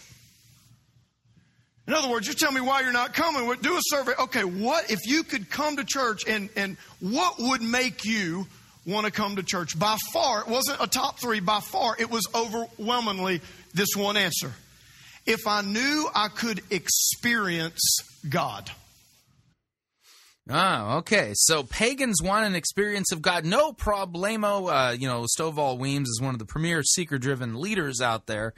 And, uh, well, you want an experience? Well, we've got experiences from you. Experiences are us. Yeah does it do you see that this whole thing is backwards? You're asking people who are dead in trespasses and sins and hostile to god why you don't come to church and then asking them what would make them want to come to church. Well i'd be interested if i can have an experience no problemo. Hmm. Yeah um you want to know why people come to church or at least why they've come to church for the past 2000 years? It's real simple. Here here goes. Are you ready for the past 2,000 years, Christians have been equipped to share the gospel with their pagan friends and neighbors by going to church Sunday after Sunday and being immersed in God's Word, understanding the gospel and hearing Christ proclaimed. And this good news is such good news. You know what they do? They go and they tell their neighbors, listen, let me tell you about Jesus. You see, you're going to die someday, and it's because you're a sinner, just like me. But Jesus is God in human flesh, and He died on the cross for your sins. And not only that, he was bodily raised from the dead on the third day after he was crucified by Pontius Pilate. Yeah, it's true. All of his followers saw him, you know, after, you know, uh, for like 40 days, you know, after he was crucified and resurrected. They spent time with him, ate fish with him. They're, they're witnesses of his resurrection. And he's offering to everybody the free gift of salvation because he bore our sins on the cross. Can you believe it? So they share that gospel with their neighbors, and you know what happens? Their pagan neighbors who have no desire to go to church, God grants them, gives them repentance and faith and trust in Christ for the forgiveness of their sins. They go from being dead to being alive in Christ. They are a new creation, and you know what? They've all of a sudden they got a new appetite. They have awoken from the dead spiritually, and they're hungry. And you. I've got to hear more about that Jesus. And you know what they do? They go to church and they're fed God's word and they're cared for by Christ's shepherds, his pastors. And those sheep grow up and mature and then they share the faith with their friends and neighbors and and their friends and neighbors become Christians and then they got to go to church too. See, that's how this works. The whole seeker driven model works off the presupposition that the reason why people don't go to church is because the church is doing something wrong. It's boring. Yeah, it's not relevant to people. If we would just make the church relevant to people, well, the pagans would want to come. See the problem? Once they unpacked them, well, I just did it. Once they kind of got down to the core of what they were meaning, overwhelmingly, the number one thing was I would come to church, I would try church again if I knew that I could experience God. If God's see, life is an experience. You don't just learn life, you do learn life, but much of what you. Now, this makes it clear that the whole emphasis on experience is a form of idolatry in the seeker driven movement. It's driven by the desires of pagans, not by what God's word tells us we should be seeking what we should be seeking for and expecting in a church service. The the source of this is ex- expectations of people who are dead in trespasses and sins you learn in life is an experience. And so people were like, if I could, if I could experience God in church, that's what would make me come to church. And interestingly enough, one of the purposes of corporate worship is experiencing God. One of the very purposes of how we worship as a new covenant. What does that mean to experience God? What does it mean? I, I don't even know what the, the phrase itself is supposed to mean. I experienced God. W- what does that mean? That I had a liver shiver? That I had a burning in my bosom? That I raised my hands in worship and I cried? What does it mean to, quote, experience God? Believer, one of the very purposes for us being able to receive Christ and be filled with the Holy Spirit, which, by the way, I'm going to talk more about that in our 201 class immediately following this service or uh, whatever service you're attending. So I hope you can make that 201 class. Come on, 201, then 301, then you, you graduate. You get your towel. We don't give you a trophy, we give you a towel because the Son of Man came not to be served, but to serve and give his life as a ransom for many. This ain't no sissy church. Get your sweat on. What was I talking about? Experiencing God. Experiencing God in worship. And so the sad thing is, Here's people that are lost, that are far from God, saying, Hey, I'd come to church if I could experience God, experience His presence. And then what we're going to look at today, and it's a great foreshadowing of that in this scripture that we just read here in Second Chronicles chapter 5. But that is one of the main purposes of our worship to God that we don't just sing about God, but that our, our, our engagement with God, it's not, it's not just singing. We are encountering God. We are engaging God. God has designed worship where we can experience Him, experience His presence. That's why the Bible says, Oh, taste and see. Again, what does it mean? I mean, he he sounds like he's confident about this. This is we we're here to experience God. Again, I've been to a lot of church services, different types throughout my lifetime. What do you mean by the phrase we're here to experience God? It sounds to me like you're more interested in the experience than you are in the crucified and risen Savior. I mean, again, what do you mean by experience God? That the Lord is good. And unfortunately, in so many Christian circles and churches, worship's not viewed like that. Okay, now I'm going to point this out. What did he just do? You see, there's all these well meaning pagans out there. They would come to church, but you know what? It's those selfish, backwards, traditionalist Christians who have their heads stuck in the third century, who, who are just boring the world to tears that those people are basically keeping good folk out of church because of their refusal to have uh, to allow people to experience God in worship. You see what's happened here? Who's to blame for all those pagans going to hell? Well, the church is. Selfish churches who refuse to allow them to have their God experiences. This is diabolical. It's viewed as we're singing song. We're making some good declarations. We have good Christian lyrics, but the environment and the the singing is not see it's a, that is that is a means to an end. And that end is that you can encounter God and have a moment with him at that moment where so worship is a means to an end and the end is the experience where you actually experience the presence of the everlasting God. Come on, how many of you are regularly ready to experience the presence of the everlasting God?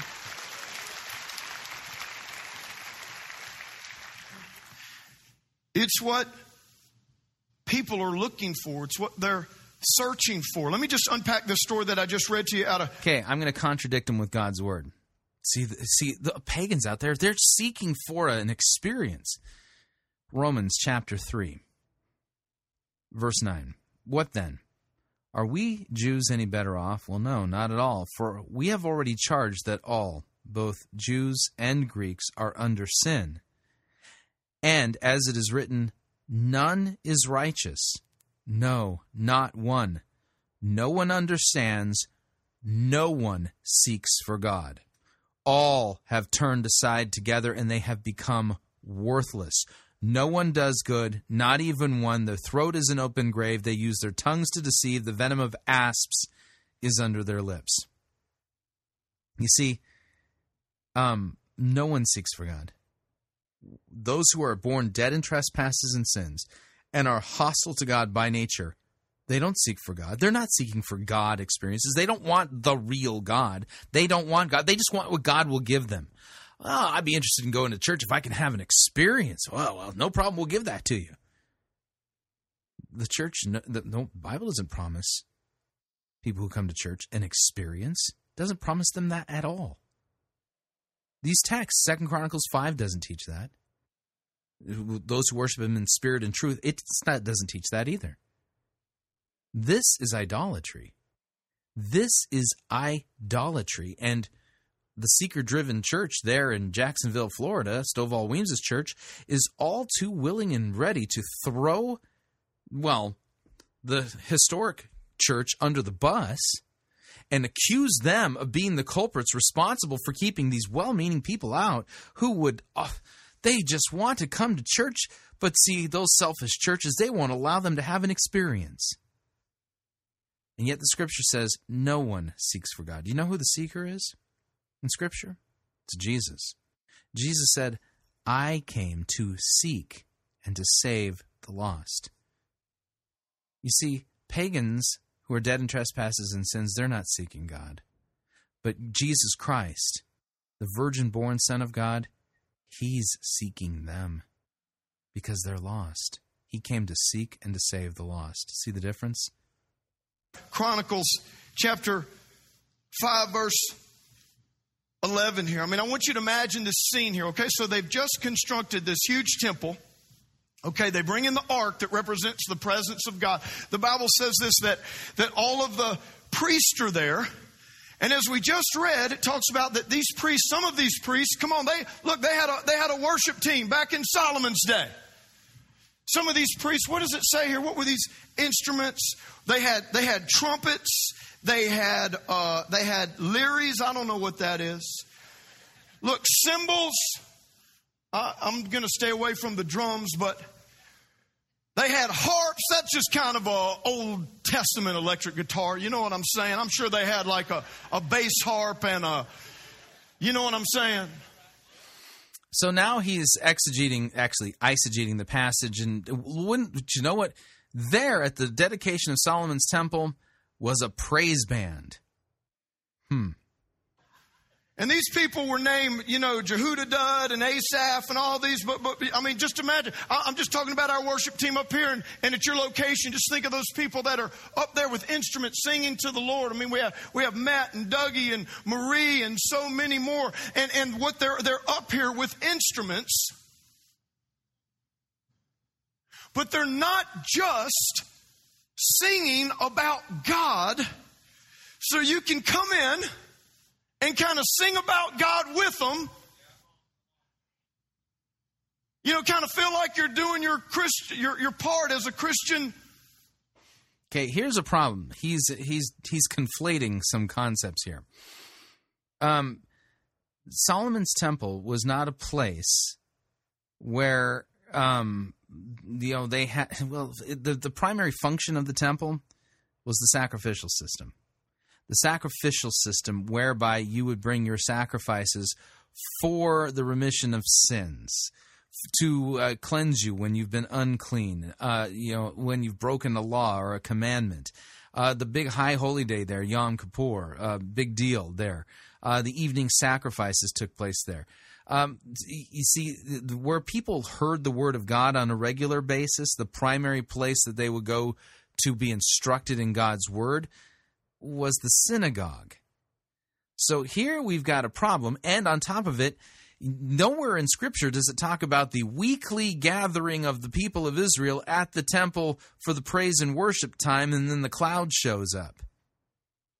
You see, this is a this is a once in a dead, in, literally in a in biblical history event, you know, and not only that, it, well, actually, I could I would say it's probably a twice because something very similar to this happened when the tabernacle was dedicated um, for the first time when you know with Moses and the children of Israel out in the wilderness. When the uh, when the tabernacle was finished and constructed something very similar to this occurred. And what was and what's the temple? Well it's the uh, it's the permanent tabernacle if you would. And so you see it you see a similar thing happen here at the dedication of Solomon's temple as you did with the dedication of the of the tabernacle but this, what he's doing here is just evil because he's equating this event with the weekly gathering of the saints to hear God's word and to receive the Lord's Supper and to sing praises to the Lord as psalms, hymns, and spiritual songs with the dedication of the temple. The, the, the parallel doesn't exist at all. Worshipper, that is not what worship is all about. And we see that in this story here. Listen, the Bible says, first of all, everybody in here to experience this moment, this power of God, this presence, everybody in there had to be a priest. Aren't you glad because of the blood of Jesus? The Bible says that we are a royal priesthood, we are a holy nation. Listen, you are a priest. Jesus was the firstborn of many brethren. You are a son and daughter of God. You are also a brother of Jesus Christ. You're not just a servant. Jesus says, I have now called you friends. You know why that's so important? I'm not trying to come against any other religion out there or anything like that. You know, I love the our Catholic brothers and sisters and all that. Look, I grew up in South Louisiana. I mean, you were kind of Catholic whether you liked it or not. It just didn't even matter.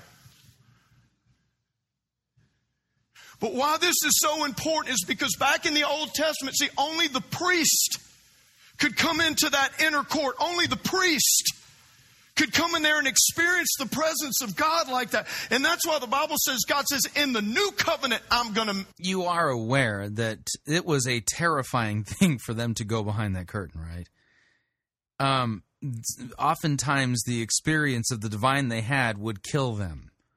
In fact, if I'm not mistaken, the practices of the person responsible for sprinkling the blood of the sacrifice on the mercy seat involved a rope around one of their ankles and little dingly bells on their on the bottom of their robes so that if God struck them down dead they would hear that it had happened by the fact that there's no more bells going on and they could pull the rope and yank his body out of there.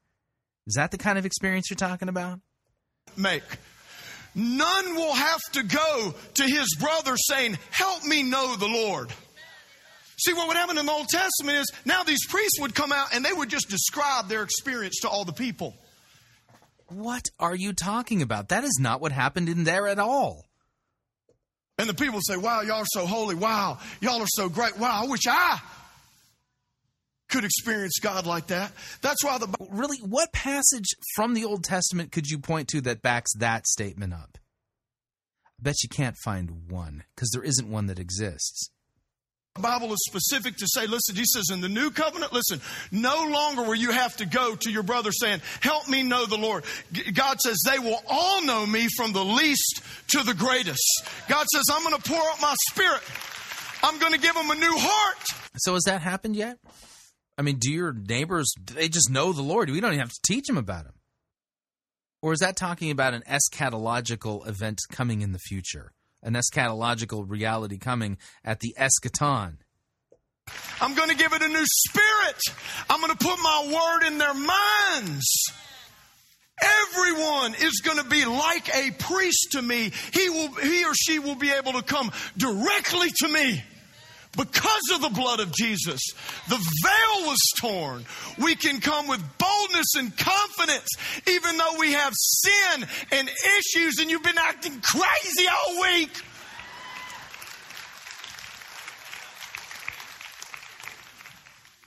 And we can say, Lord, I come into your presence, Lord, because of the blood of Jesus. The blood of Jesus has made me righteous. That's why I love it. When Jesus taught on worship, do you realize this? That lesson we just read in John chapter 4, when Jesus taught on worship, you realize he didn't teach on worship to his disciples first? You know he taught on worship to? An adulterous Samaritan woman. Which back in that day, that basically put you at the bottom of the totem pole on the social ladder. Samaritans were looked at as half breeds. It's a major racial thing going on with Jews and Samaritans. Then she was a woman. That gave you a knock, few knocks down. Then on top of that, what did Jesus say? She'd have five husbands? Five? And the one she's living with right now ain't even her husband?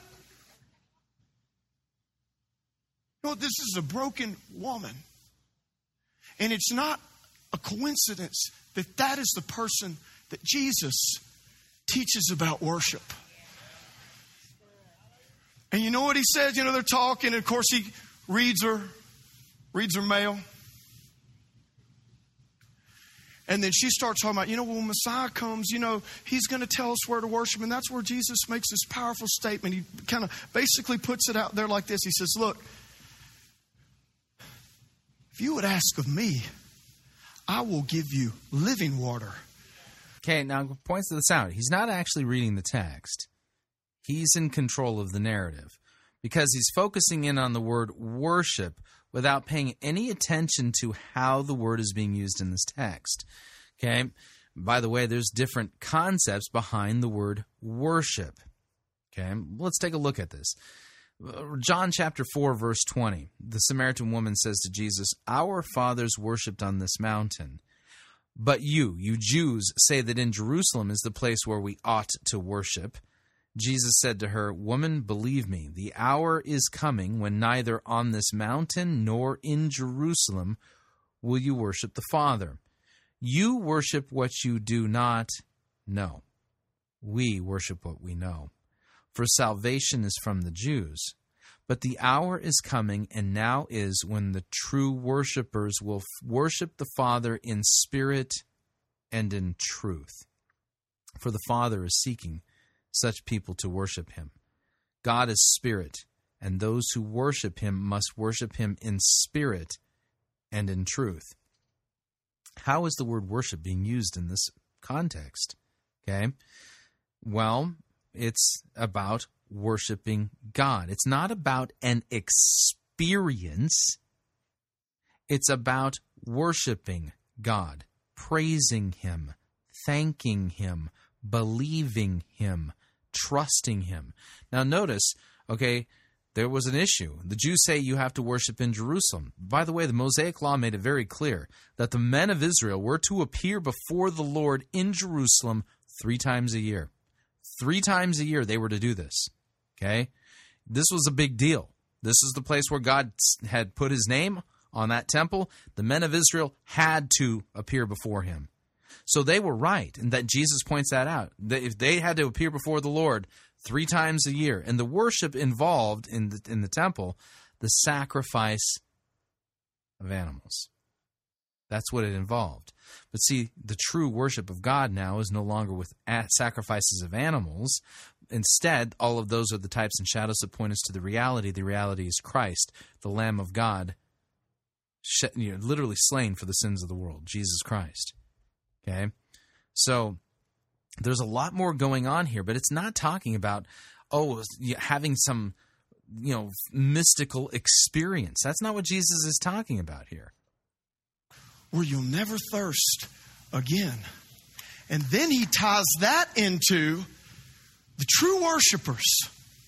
When they begin to worship, and these are the kind of worshipers that the Father is looking for. In other words, these are the people who are going to really worship and, and experience worship to the intent that the Father has for them. Those worshipers will worship in spirit and in truth. In other words, what God was saying is this the living water.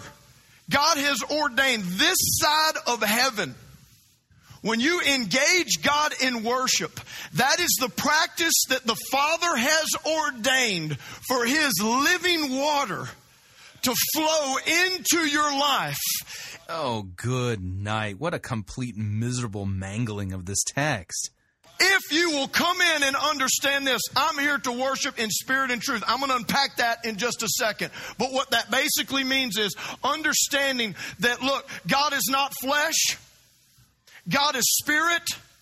So I have to come in in the truth that Jesus, I'm coming in here to lift up and worship Jesus. And I understand if I have the right attitudes, I'm going to show you three things. If I come in and I do it that way, worship in spirit and truth, every single time the living water of Christ is going to flow through me. Okay, he's twisting this text. By the way, it says spirit and truth. Since he's not telling you the truth, this you know there's not real worship of God going on there at this church, especially not now. Let's back this up here. Notice what he did. He took the conversation that Jesus had with the woman regarding water, and now he basically is making this passage say something that it doesn't say. Okay? So we need to back it up. Okay? the woman, okay, so um, let's go to chapter 4, all, um, verse 7. Jesus said to the Samar- Samaritan woman, Give me a drink. Samaritan woman said to him, How is it that you, a Jew, ask for a drink for from me, a woman of Samaria? Jews have no dealings with the Samaritans. Jesus answered her, If you knew the gift of God and who it is that is saying to you, Give me a drink, you would have asked him, and he would have given you living water. The woman said to him, Sir, you have nothing to draw water with, and the well is deep. Where do you get that living water? Are you greater than our father Jacob? He gave us the well and drank from it himself, as did his sons and his livestock. Jesus said to her, Everyone who drinks of this water will be thirsty again, but whoever drinks of the water that I will give him will never be thirsty again. The water that I will give him will become in him a spring of water welling up to eternal life. Now, I'm going to point something out here. Did you catch the verb? Give, give. The water I will give. The water I will give. Who's giving it? Jesus. If you have to somehow earn this water by your attitudes, it's not a gift, it's a wage. Okay? Something to point out here. So the woman said to him, Sir, give me this water so that I will not be thirsty or have uh, and have to come here to draw water. Jesus said to her, Go call your husband and tell him to come here. The woman answered, Well, I have no husband. Jesus said, You're right in saying you have no husband, for you've had five husbands, and the one you have now is not your husband. What you said is true. This is where the conversation turns. The woman said to him, Sir, I perceive that you are a prophet. Our fathers worshipped on this mountain. Okay, we've already been to this passage. So, what he's done here, what Stovall Weems is doing here, because he didn't actually read the verses before, he just made reference to them in a narrative that he controlled. He's now making this passage say something it doesn't say at all. Let me back this up so you can hear how he's taking the water portion of this passage and turning it into something that you have to get if you do something. Here we go. Basically means is understanding that look, God is not flesh. God is spirit. So I have to come in in the truth that Jesus, I'm coming in here to lift up and worship Jesus, and I understand if I have the right attitudes, I'm going to show you three things. If I come in and I do it that way, worship in spirit and truth, every single time the living water of Christ is going to flow through me. Oh, come on, give God a hand for that. Catch the construct. If then, if if I do this, then then this will happen. Jesus said, "The water I will give, the water I will give. Stovall Weems doesn't see it as something that Christ gives. It's an if then. If I do this, then Christ will do that. That's a transaction, not a gift. Uh,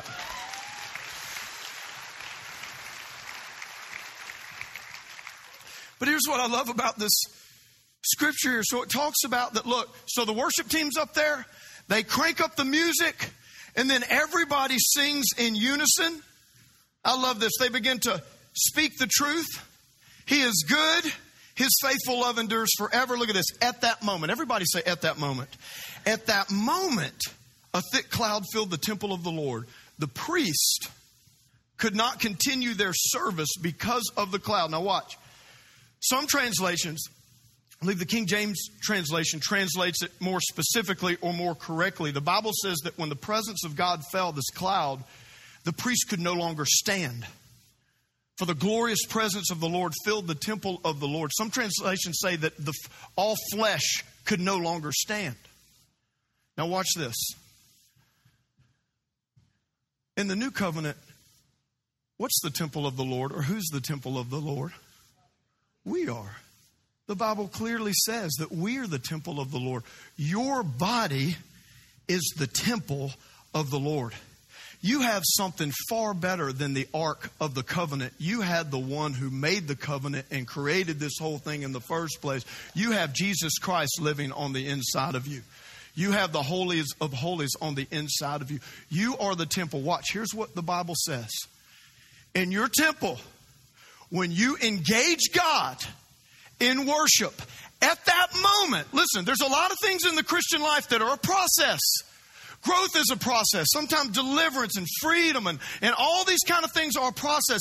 But there's one practice this side of heaven where it's an at that moment experience. That's one of the purposes that worship serves. At that moment, when you engage God, His presence comes into your temple and it's filled. At that moment, your flesh cannot stand. Now, let me explain what I mean in that. Your flesh, the thing, the, the pain that you're experiencing. Some of the, the sin, the temptation, the, the, the, the, the mud that comes on your life. Here's what God's saying. When you come to me in worship, at that moment when, when my presence fills your temple, the pain and the cares and the worries and the struggles and the temptations and the heartaches and all of those things won't be able to stand. It will just be for that moment. But at that moment, God says, I want to give you a reprieve. Where is he getting any of this? Ephesians chapter 1, verse 11. In him, in Christ, we have obtained an inheritance. By the way, an inheritance is given as a gift upon the death of somebody. Who would that death be? Whose death would that be? Christ's we have obtained an inheritance, having been predestined according to the purpose of Him who works all things according to the counsel of His will, so that we who were the first to hope in Christ might be to the praise of His glory. In Him you also, when you heard the word of truth, the gospel of your salvation, and believed in Him, you were sealed with the promised Holy Spirit who is the guarantee of our inheritance until we acquire possession of it to the praise of his glory. Uh huh. Yeah, I'm seeing a problem here. He's spinning his own theology, much the same way that um, Dr. Fluitt did um, in the first hour, and we're getting all these assertions about what God's going to do without any passages that actually say the things that he's saying that they say. You've been out there in the battlefield. You've been out there in the mud. You've been getting dirt slinged on you all week. And when you come in here, you're my son, you're my daughter. I love you. And for that moment, just that 20, 30 minutes, at that moment, I want you to get a reprieve from the pain, from the temptation, from the condemnation. I want to point something else out. You want to know that you got to get this. The Old Testament temple, the Temple of Solomon, that's the shadow. The reality is Christ. What takes place at the temple? The sacrifice of sins. John chapter 2, verse 18. So the Jews said to him, What sign do you show us for doing these things? Remember when Jesus cleared out the temple in, in the beginning of the Gospel of John, chapter 2? Okay, so he clears out the money changers. You've turned my father's house into a den of thieves. And so the Jews asked him, What, what sign can you show us for doing these things? Jesus answered them, Destroy this temple, and in three, day, three days I will raise it up. So the Jews said to him, It's taken 46 years to build this temple, and you're going to raise it up in three days. But he was speaking about the temple of his body. Yeah, in fact, these are the words that they threw in Jesus' face when he was being crucified. Matthew chapter 27, verse 40. Jesus is on the cross. They said, You who would destroy this temple and rebuild it in three days, save yourself if you are the Son of God and come down from the cross. You see, the Solomon's temple points us to the temple of Christ's body, which was broken, beaten, bloodied, and crucified for our sins. Your sins were on Christ on that dark Friday. He's the real temple of God. You see the difference? Okay? So, what Stovall Weems does is he's not pointing us to Christ, he's pointing us to, well, ourselves. He's not preaching Christ, he's preaching the Christian. The Christian is usurping Christ in this sermon. Whatever that thing is, no flesh will be able to stand. You know, I've never, ever seen a person engaged in worship and experiencing the presence of God, and at the same time taking drugs. I've never seen a person. Well, then, by that stretch of logic, I've never seen somebody twist God's word and teach heresy and be filled with the Spirit of God. So, therefore, you must not be filled with the Spirit of God. That's that logically follows from your theology. I'm with you person engaged in the presence of God and feeling the, the, the, presence of God on the inside of them, and at the same time call somebody on their cell phone they're mad at and start cussing them out. Oh, Jesus, you blankety blank, blank, blank. Oh, God. No flesh can stand. I've never seen anybody come in and experiencing the presence of God at the same time pull out their, their phone and, and, and look at inappropriate images on the internet. This is all law, no gospel. Why? Because if you think about it, at that moment, for those of you who've, who've engaged in worship, at that moment, those are the key words. If you think about it, notice he's making all these assertions without any biblical text backing up what he's saying in context. He's just taken this "no flesh will stand" from Second Chronicles chapter five, um, and somehow turned this into well. If you're frontal caboodleating, then you know you, you're not going to experience the Holy Spirit. Uh huh. That's not what that text is saying. You're lying. Moment, it is a total reprieve from the flesh and the world. And it is the only time that you get that in concentrated form this side of heaven. Now, here's a deal. Here's a great thing. Guess what? When, when we all on the other side of heaven, it's going to be be no more tears, be no more pain, be no more temptation. What you experience the presence of God during worship in this world, it is just like it's a it's like a drop in a bucket eh, or a drop in the ocean of a billion oceans. You can't even compare. However, just a drop of God's living water. Come on, that is the truly the only thing this side of heaven that can satisfy the soul. Can you give a hand for that? Oh, come on, give God a hand.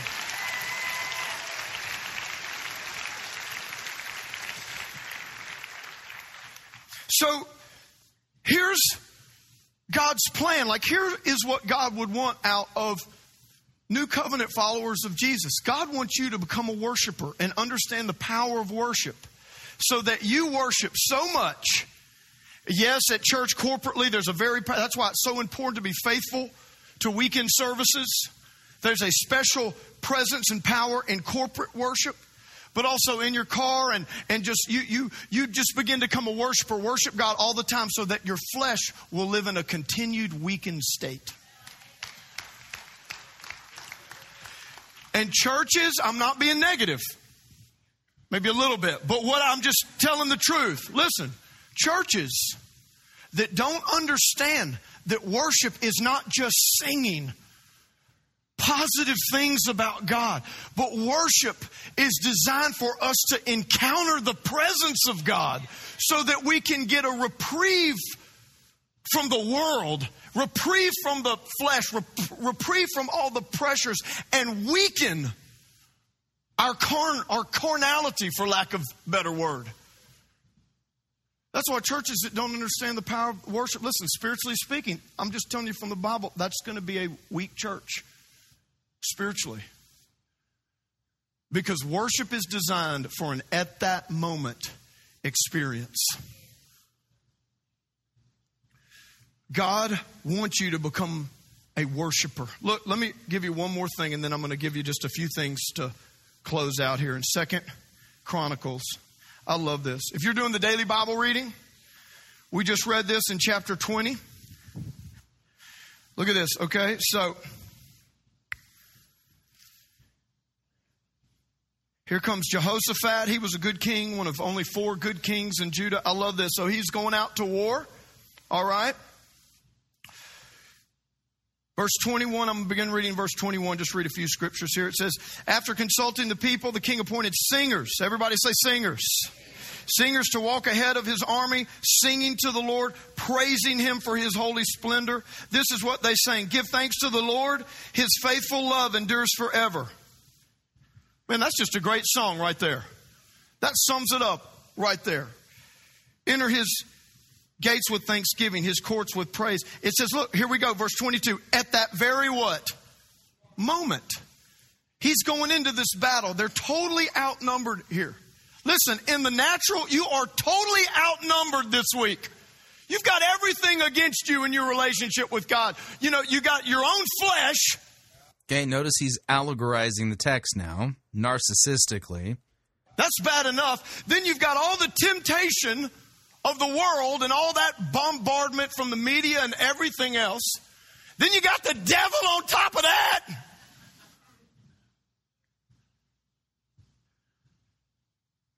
And here's Jehoshaphat going into this battle. Everything's against him, but they praise the Lord. It says, at the very moment they begin to sing praise, look at this. The Lord calls the armies of Ammon, Moab, and Mount Seir to start fighting among themselves. Then it goes on in verse 23 and 24. It just basically God turned all their enemies against them. No one, they didn't even have to do any fighting. What is Exodus 14 14? The Lord will fight for you, and you shall hold your peace.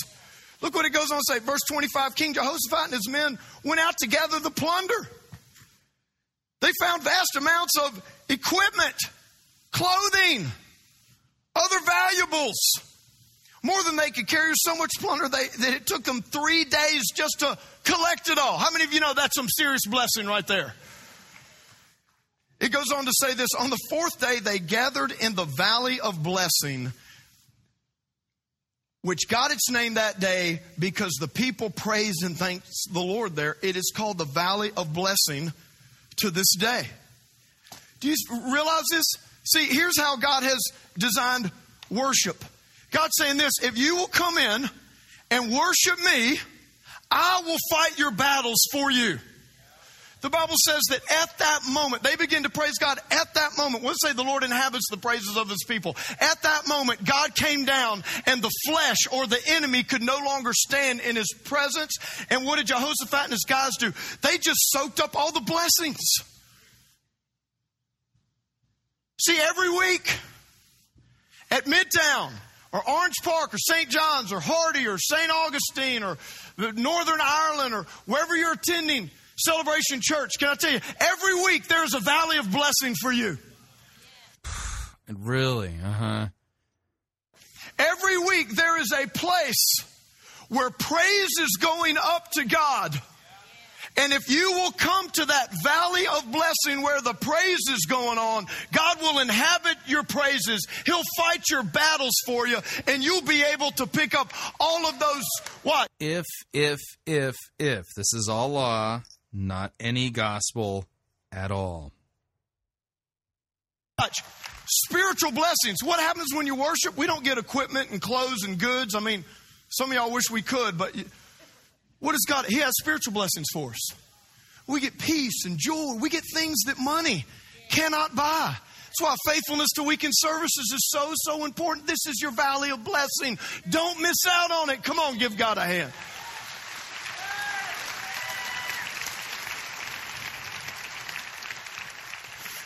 Oh, man. Let me give you three things. Three things. God wants you to move from attending, many of you attending a worship service, to participating in a worship service. That's the main thing. We don't attend worship services. What have you done with Christ? Why aren't you telling us all about the things that He's done for us?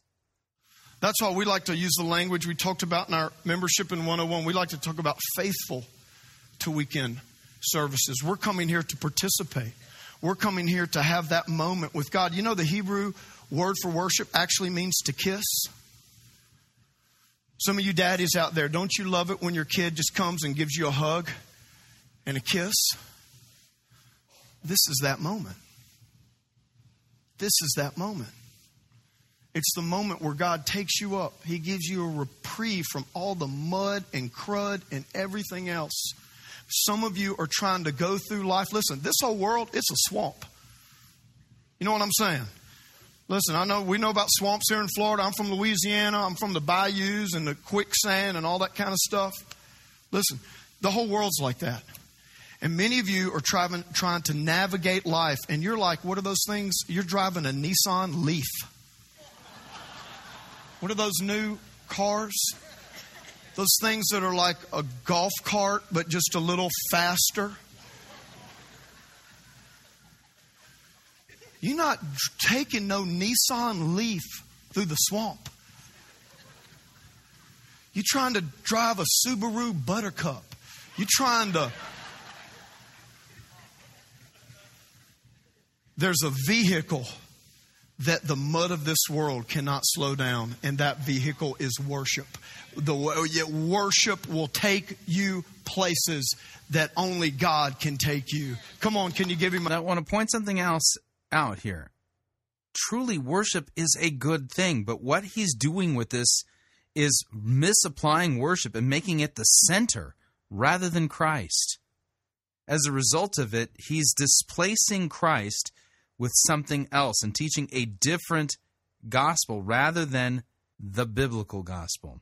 My hand. Three things, real quick. Real quick, right here. Three quick steps here, okay? The first step in participating in worship is you've got to engage. Everybody say engage. Engage.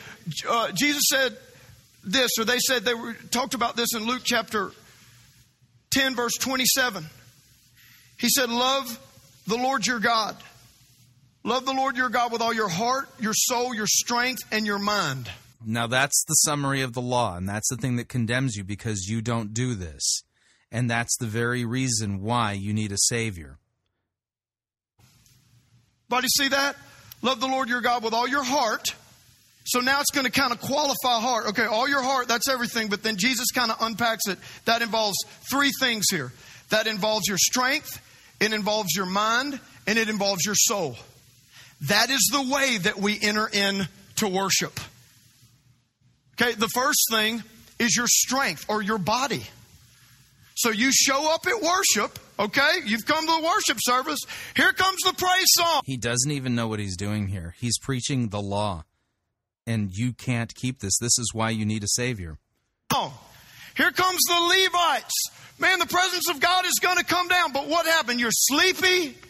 Are you crazy? Or you've been doing whatever you've been doing and you got you're distracting?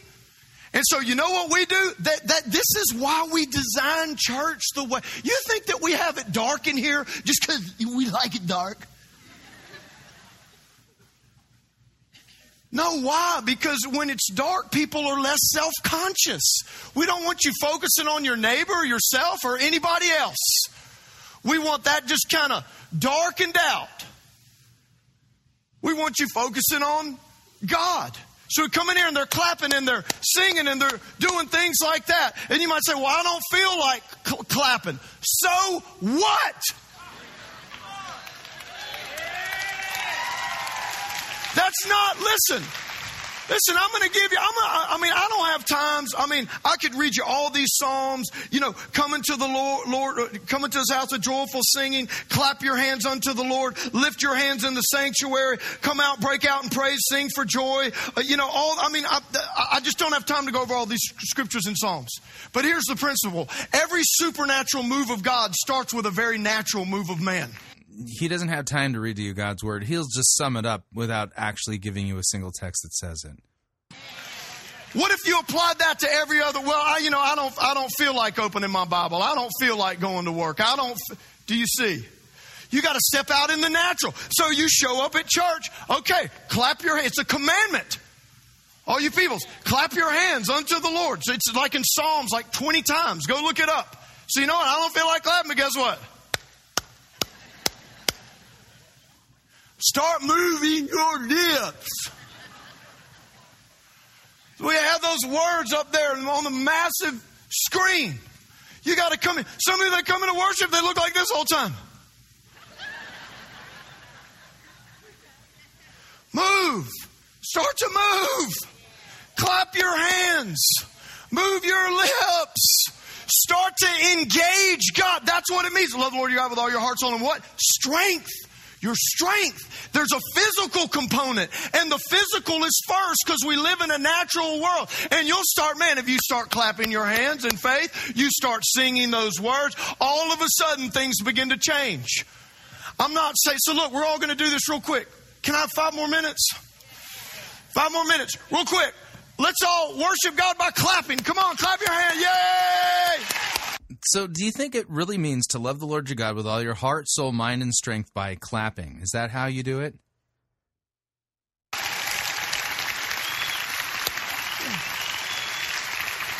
Let's all let's all do this.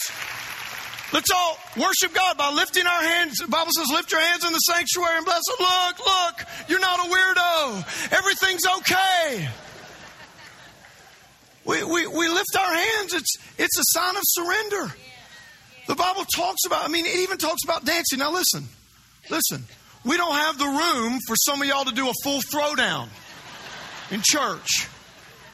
You know what I'm saying, man? But every once in a while, some of y'all, I mean, just, you got to get a little, get a move on.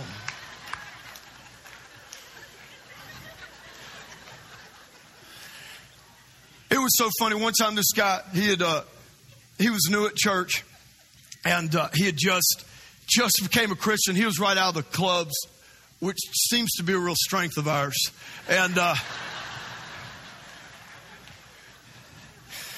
he was right out of the clubs, man. It, it was one of those, I think it was during Awakening, one of those Sunday night, and I looked down, he was at the altar. Let me tell you something. He was doing a full blown, that kind of X, X club kind of vibe, man. He was like, doo, doo, doo. And there's that thing, it's like, you know, throwing his, it's like, throw your pole, reel him in. See that girl? Throw your pole, reel, oh, I like you. Throw the pole, reel him in. Throw the fish, reel. It's like, look, bro, you can't be fishing for no women up in here. But he didn't even, he didn't know any better. He was just expressing himself to the world. You know what? I would take that any day. Here's what I'm trying to say. I will take any day someone that has passion and zeal for the Lord and just hadn't, you know, learn how to do it the church way.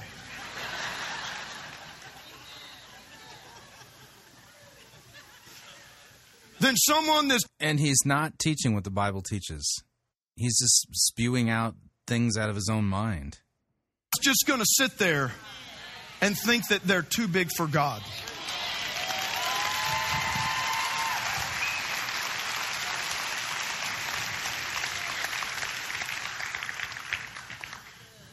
And I'm not saying, listen, some of us are more demonstrative, some of us are more reserved. I'm not saying you be somebody or not. Uh, if you're a reserved person now, I want you to show up, you know, next Sunday and be like, let's go, let's go, let's go.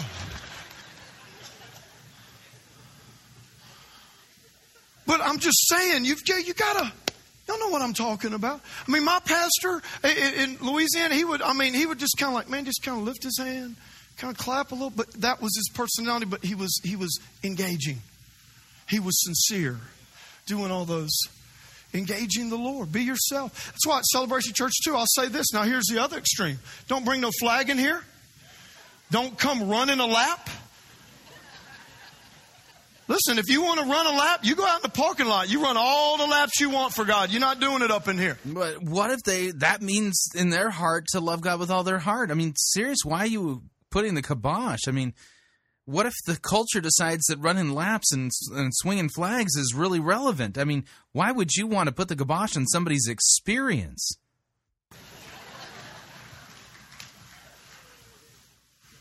You know what I'm saying? Why? Because we don't want to worship where we take the focus off God and put it on ourselves. You see what I'm saying? We don't have the room to run laps up here. You want- well, you're doing, you're worshiping God in order to get something from Him so the emphasis is actually right on yourself. Come on, run laps, go to the track. Just get filled with the Spirit and just head on out here. Just jog. You get a lap, I don't want you, uh, or a, a, a flag. Dude, we had someone pull a flag out here one time. Our ushers tackled them like that. And I have to give, I don't know if that woman's still in the church, but I have to give her credit because she I saw it. I was over there and she was over here and it was packed. And all of a sudden I saw this flag come up. And listen, she was good. She had like a rotate. I mean, she had that thing going on. Of course, it's blinding everybody behind her.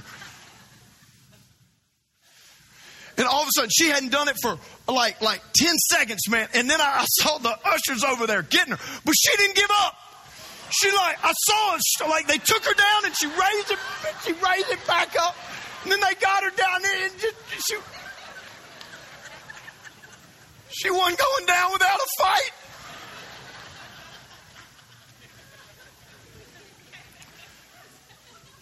So there's all these different extremes, and we have a culture of worship here, and that culture is engaging God, not being a distraction, but at the same time, under, do you understand that God, He, you're made in His image and He gave you emotions?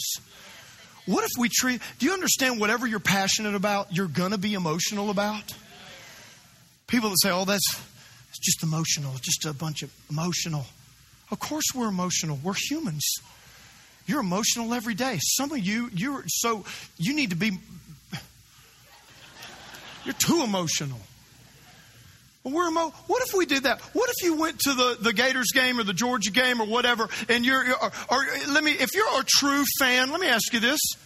If you're a true fan, if you're passionate about your team, the Jags, the Bulldogs, the Seminoles, the Gators, the whoever, the number one LSU Tigers, that even though I know they put them at number three, they were number one. That was not fair.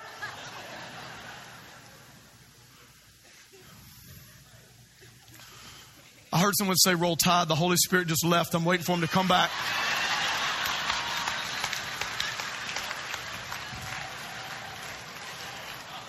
And you be quiet too.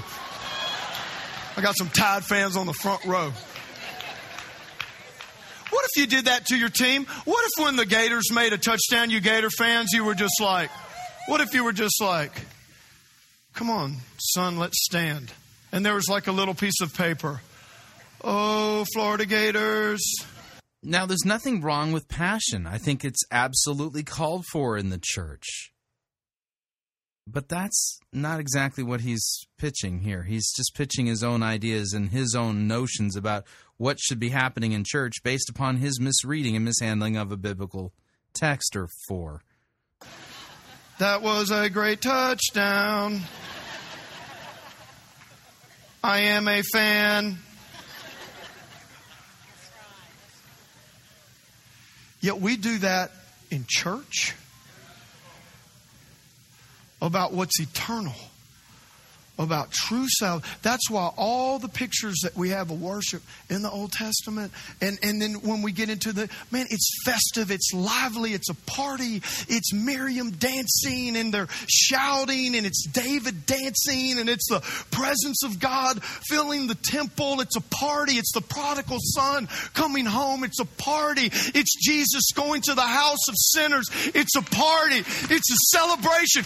Someone repents. All heaven is rejoicing rejoicing. That's why we're Celebration Church. We're not here to celebrate ourselves, we're here to celebrate God. Mm, yeah, actually, you're celebrating yourself with that little thing.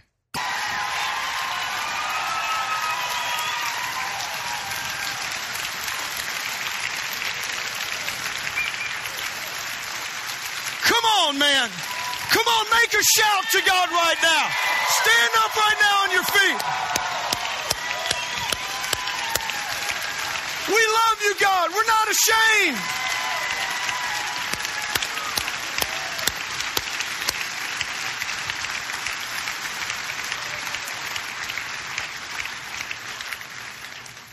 Let me give you the, the, these last two, and then I'm just going to read them. That's the most important thing the strength. The next is your mind, so you go from engaging to encountering. When you encounter God, that really has to do with your mind.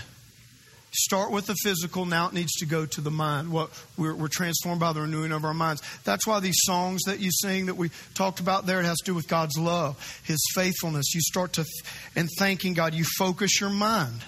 And what happens then when you focus your mind on God, here's what happens. Here's the at the moment, here's the presence.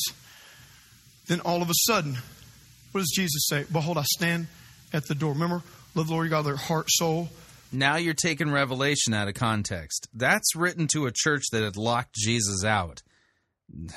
Mind and strength starts with strength. Go to mind focus, and now here comes Jesus at the door of your heart. Behold, I stand at the door of your heart and knock. If anyone opens, me and my Father will come in and we will dine with him. See, engagement leads to encounter, and then that leads to experience. The Lord inhabits the praises of his people. You start Has he handled a single biblical text correctly? I, I don't think so. Start with the natural and mineral. He he inhabits. He's there. Now he's standing at the door of your heart. And he's saying, Will you go ahead and abandon? No, he's not. Read that in context. Jesus is speaking to a church that had locked him out. In yourself to me. Will you just will you just let me in? And that's where it comes to that abandonment, that surrender. And at that moment is when you See, notice the emphasis. The emphasis is on your surrender, not Christ's. That's the problem here. you experience the presence of God. Get a reprieve from the world.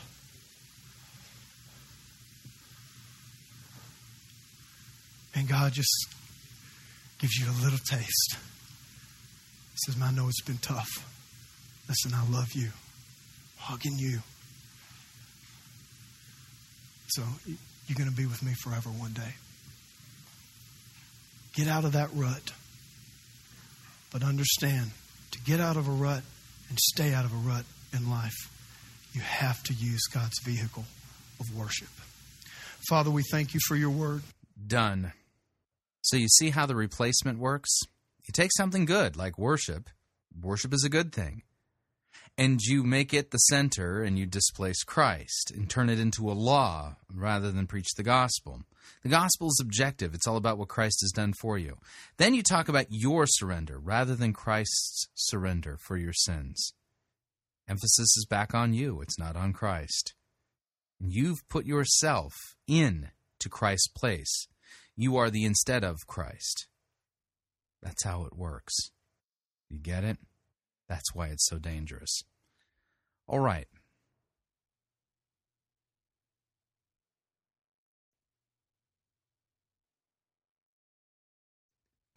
We're at the end of another edition of Fighting for the Faith. If you'd like to email me regarding anything you've heard on this edition or any previous editions of Fighting for the Faith, you can do so. My email address is talkback at fightingforthefaith.com. You can subscribe on Facebook, facebook.com forward slash pirate Christian, or follow me on Twitter. My name there at Pirate Christian. Till tomorrow, may God richly bless you in the grace and mercy won by Jesus Christ, his vicarious death on the cross for all of your sins. Amen.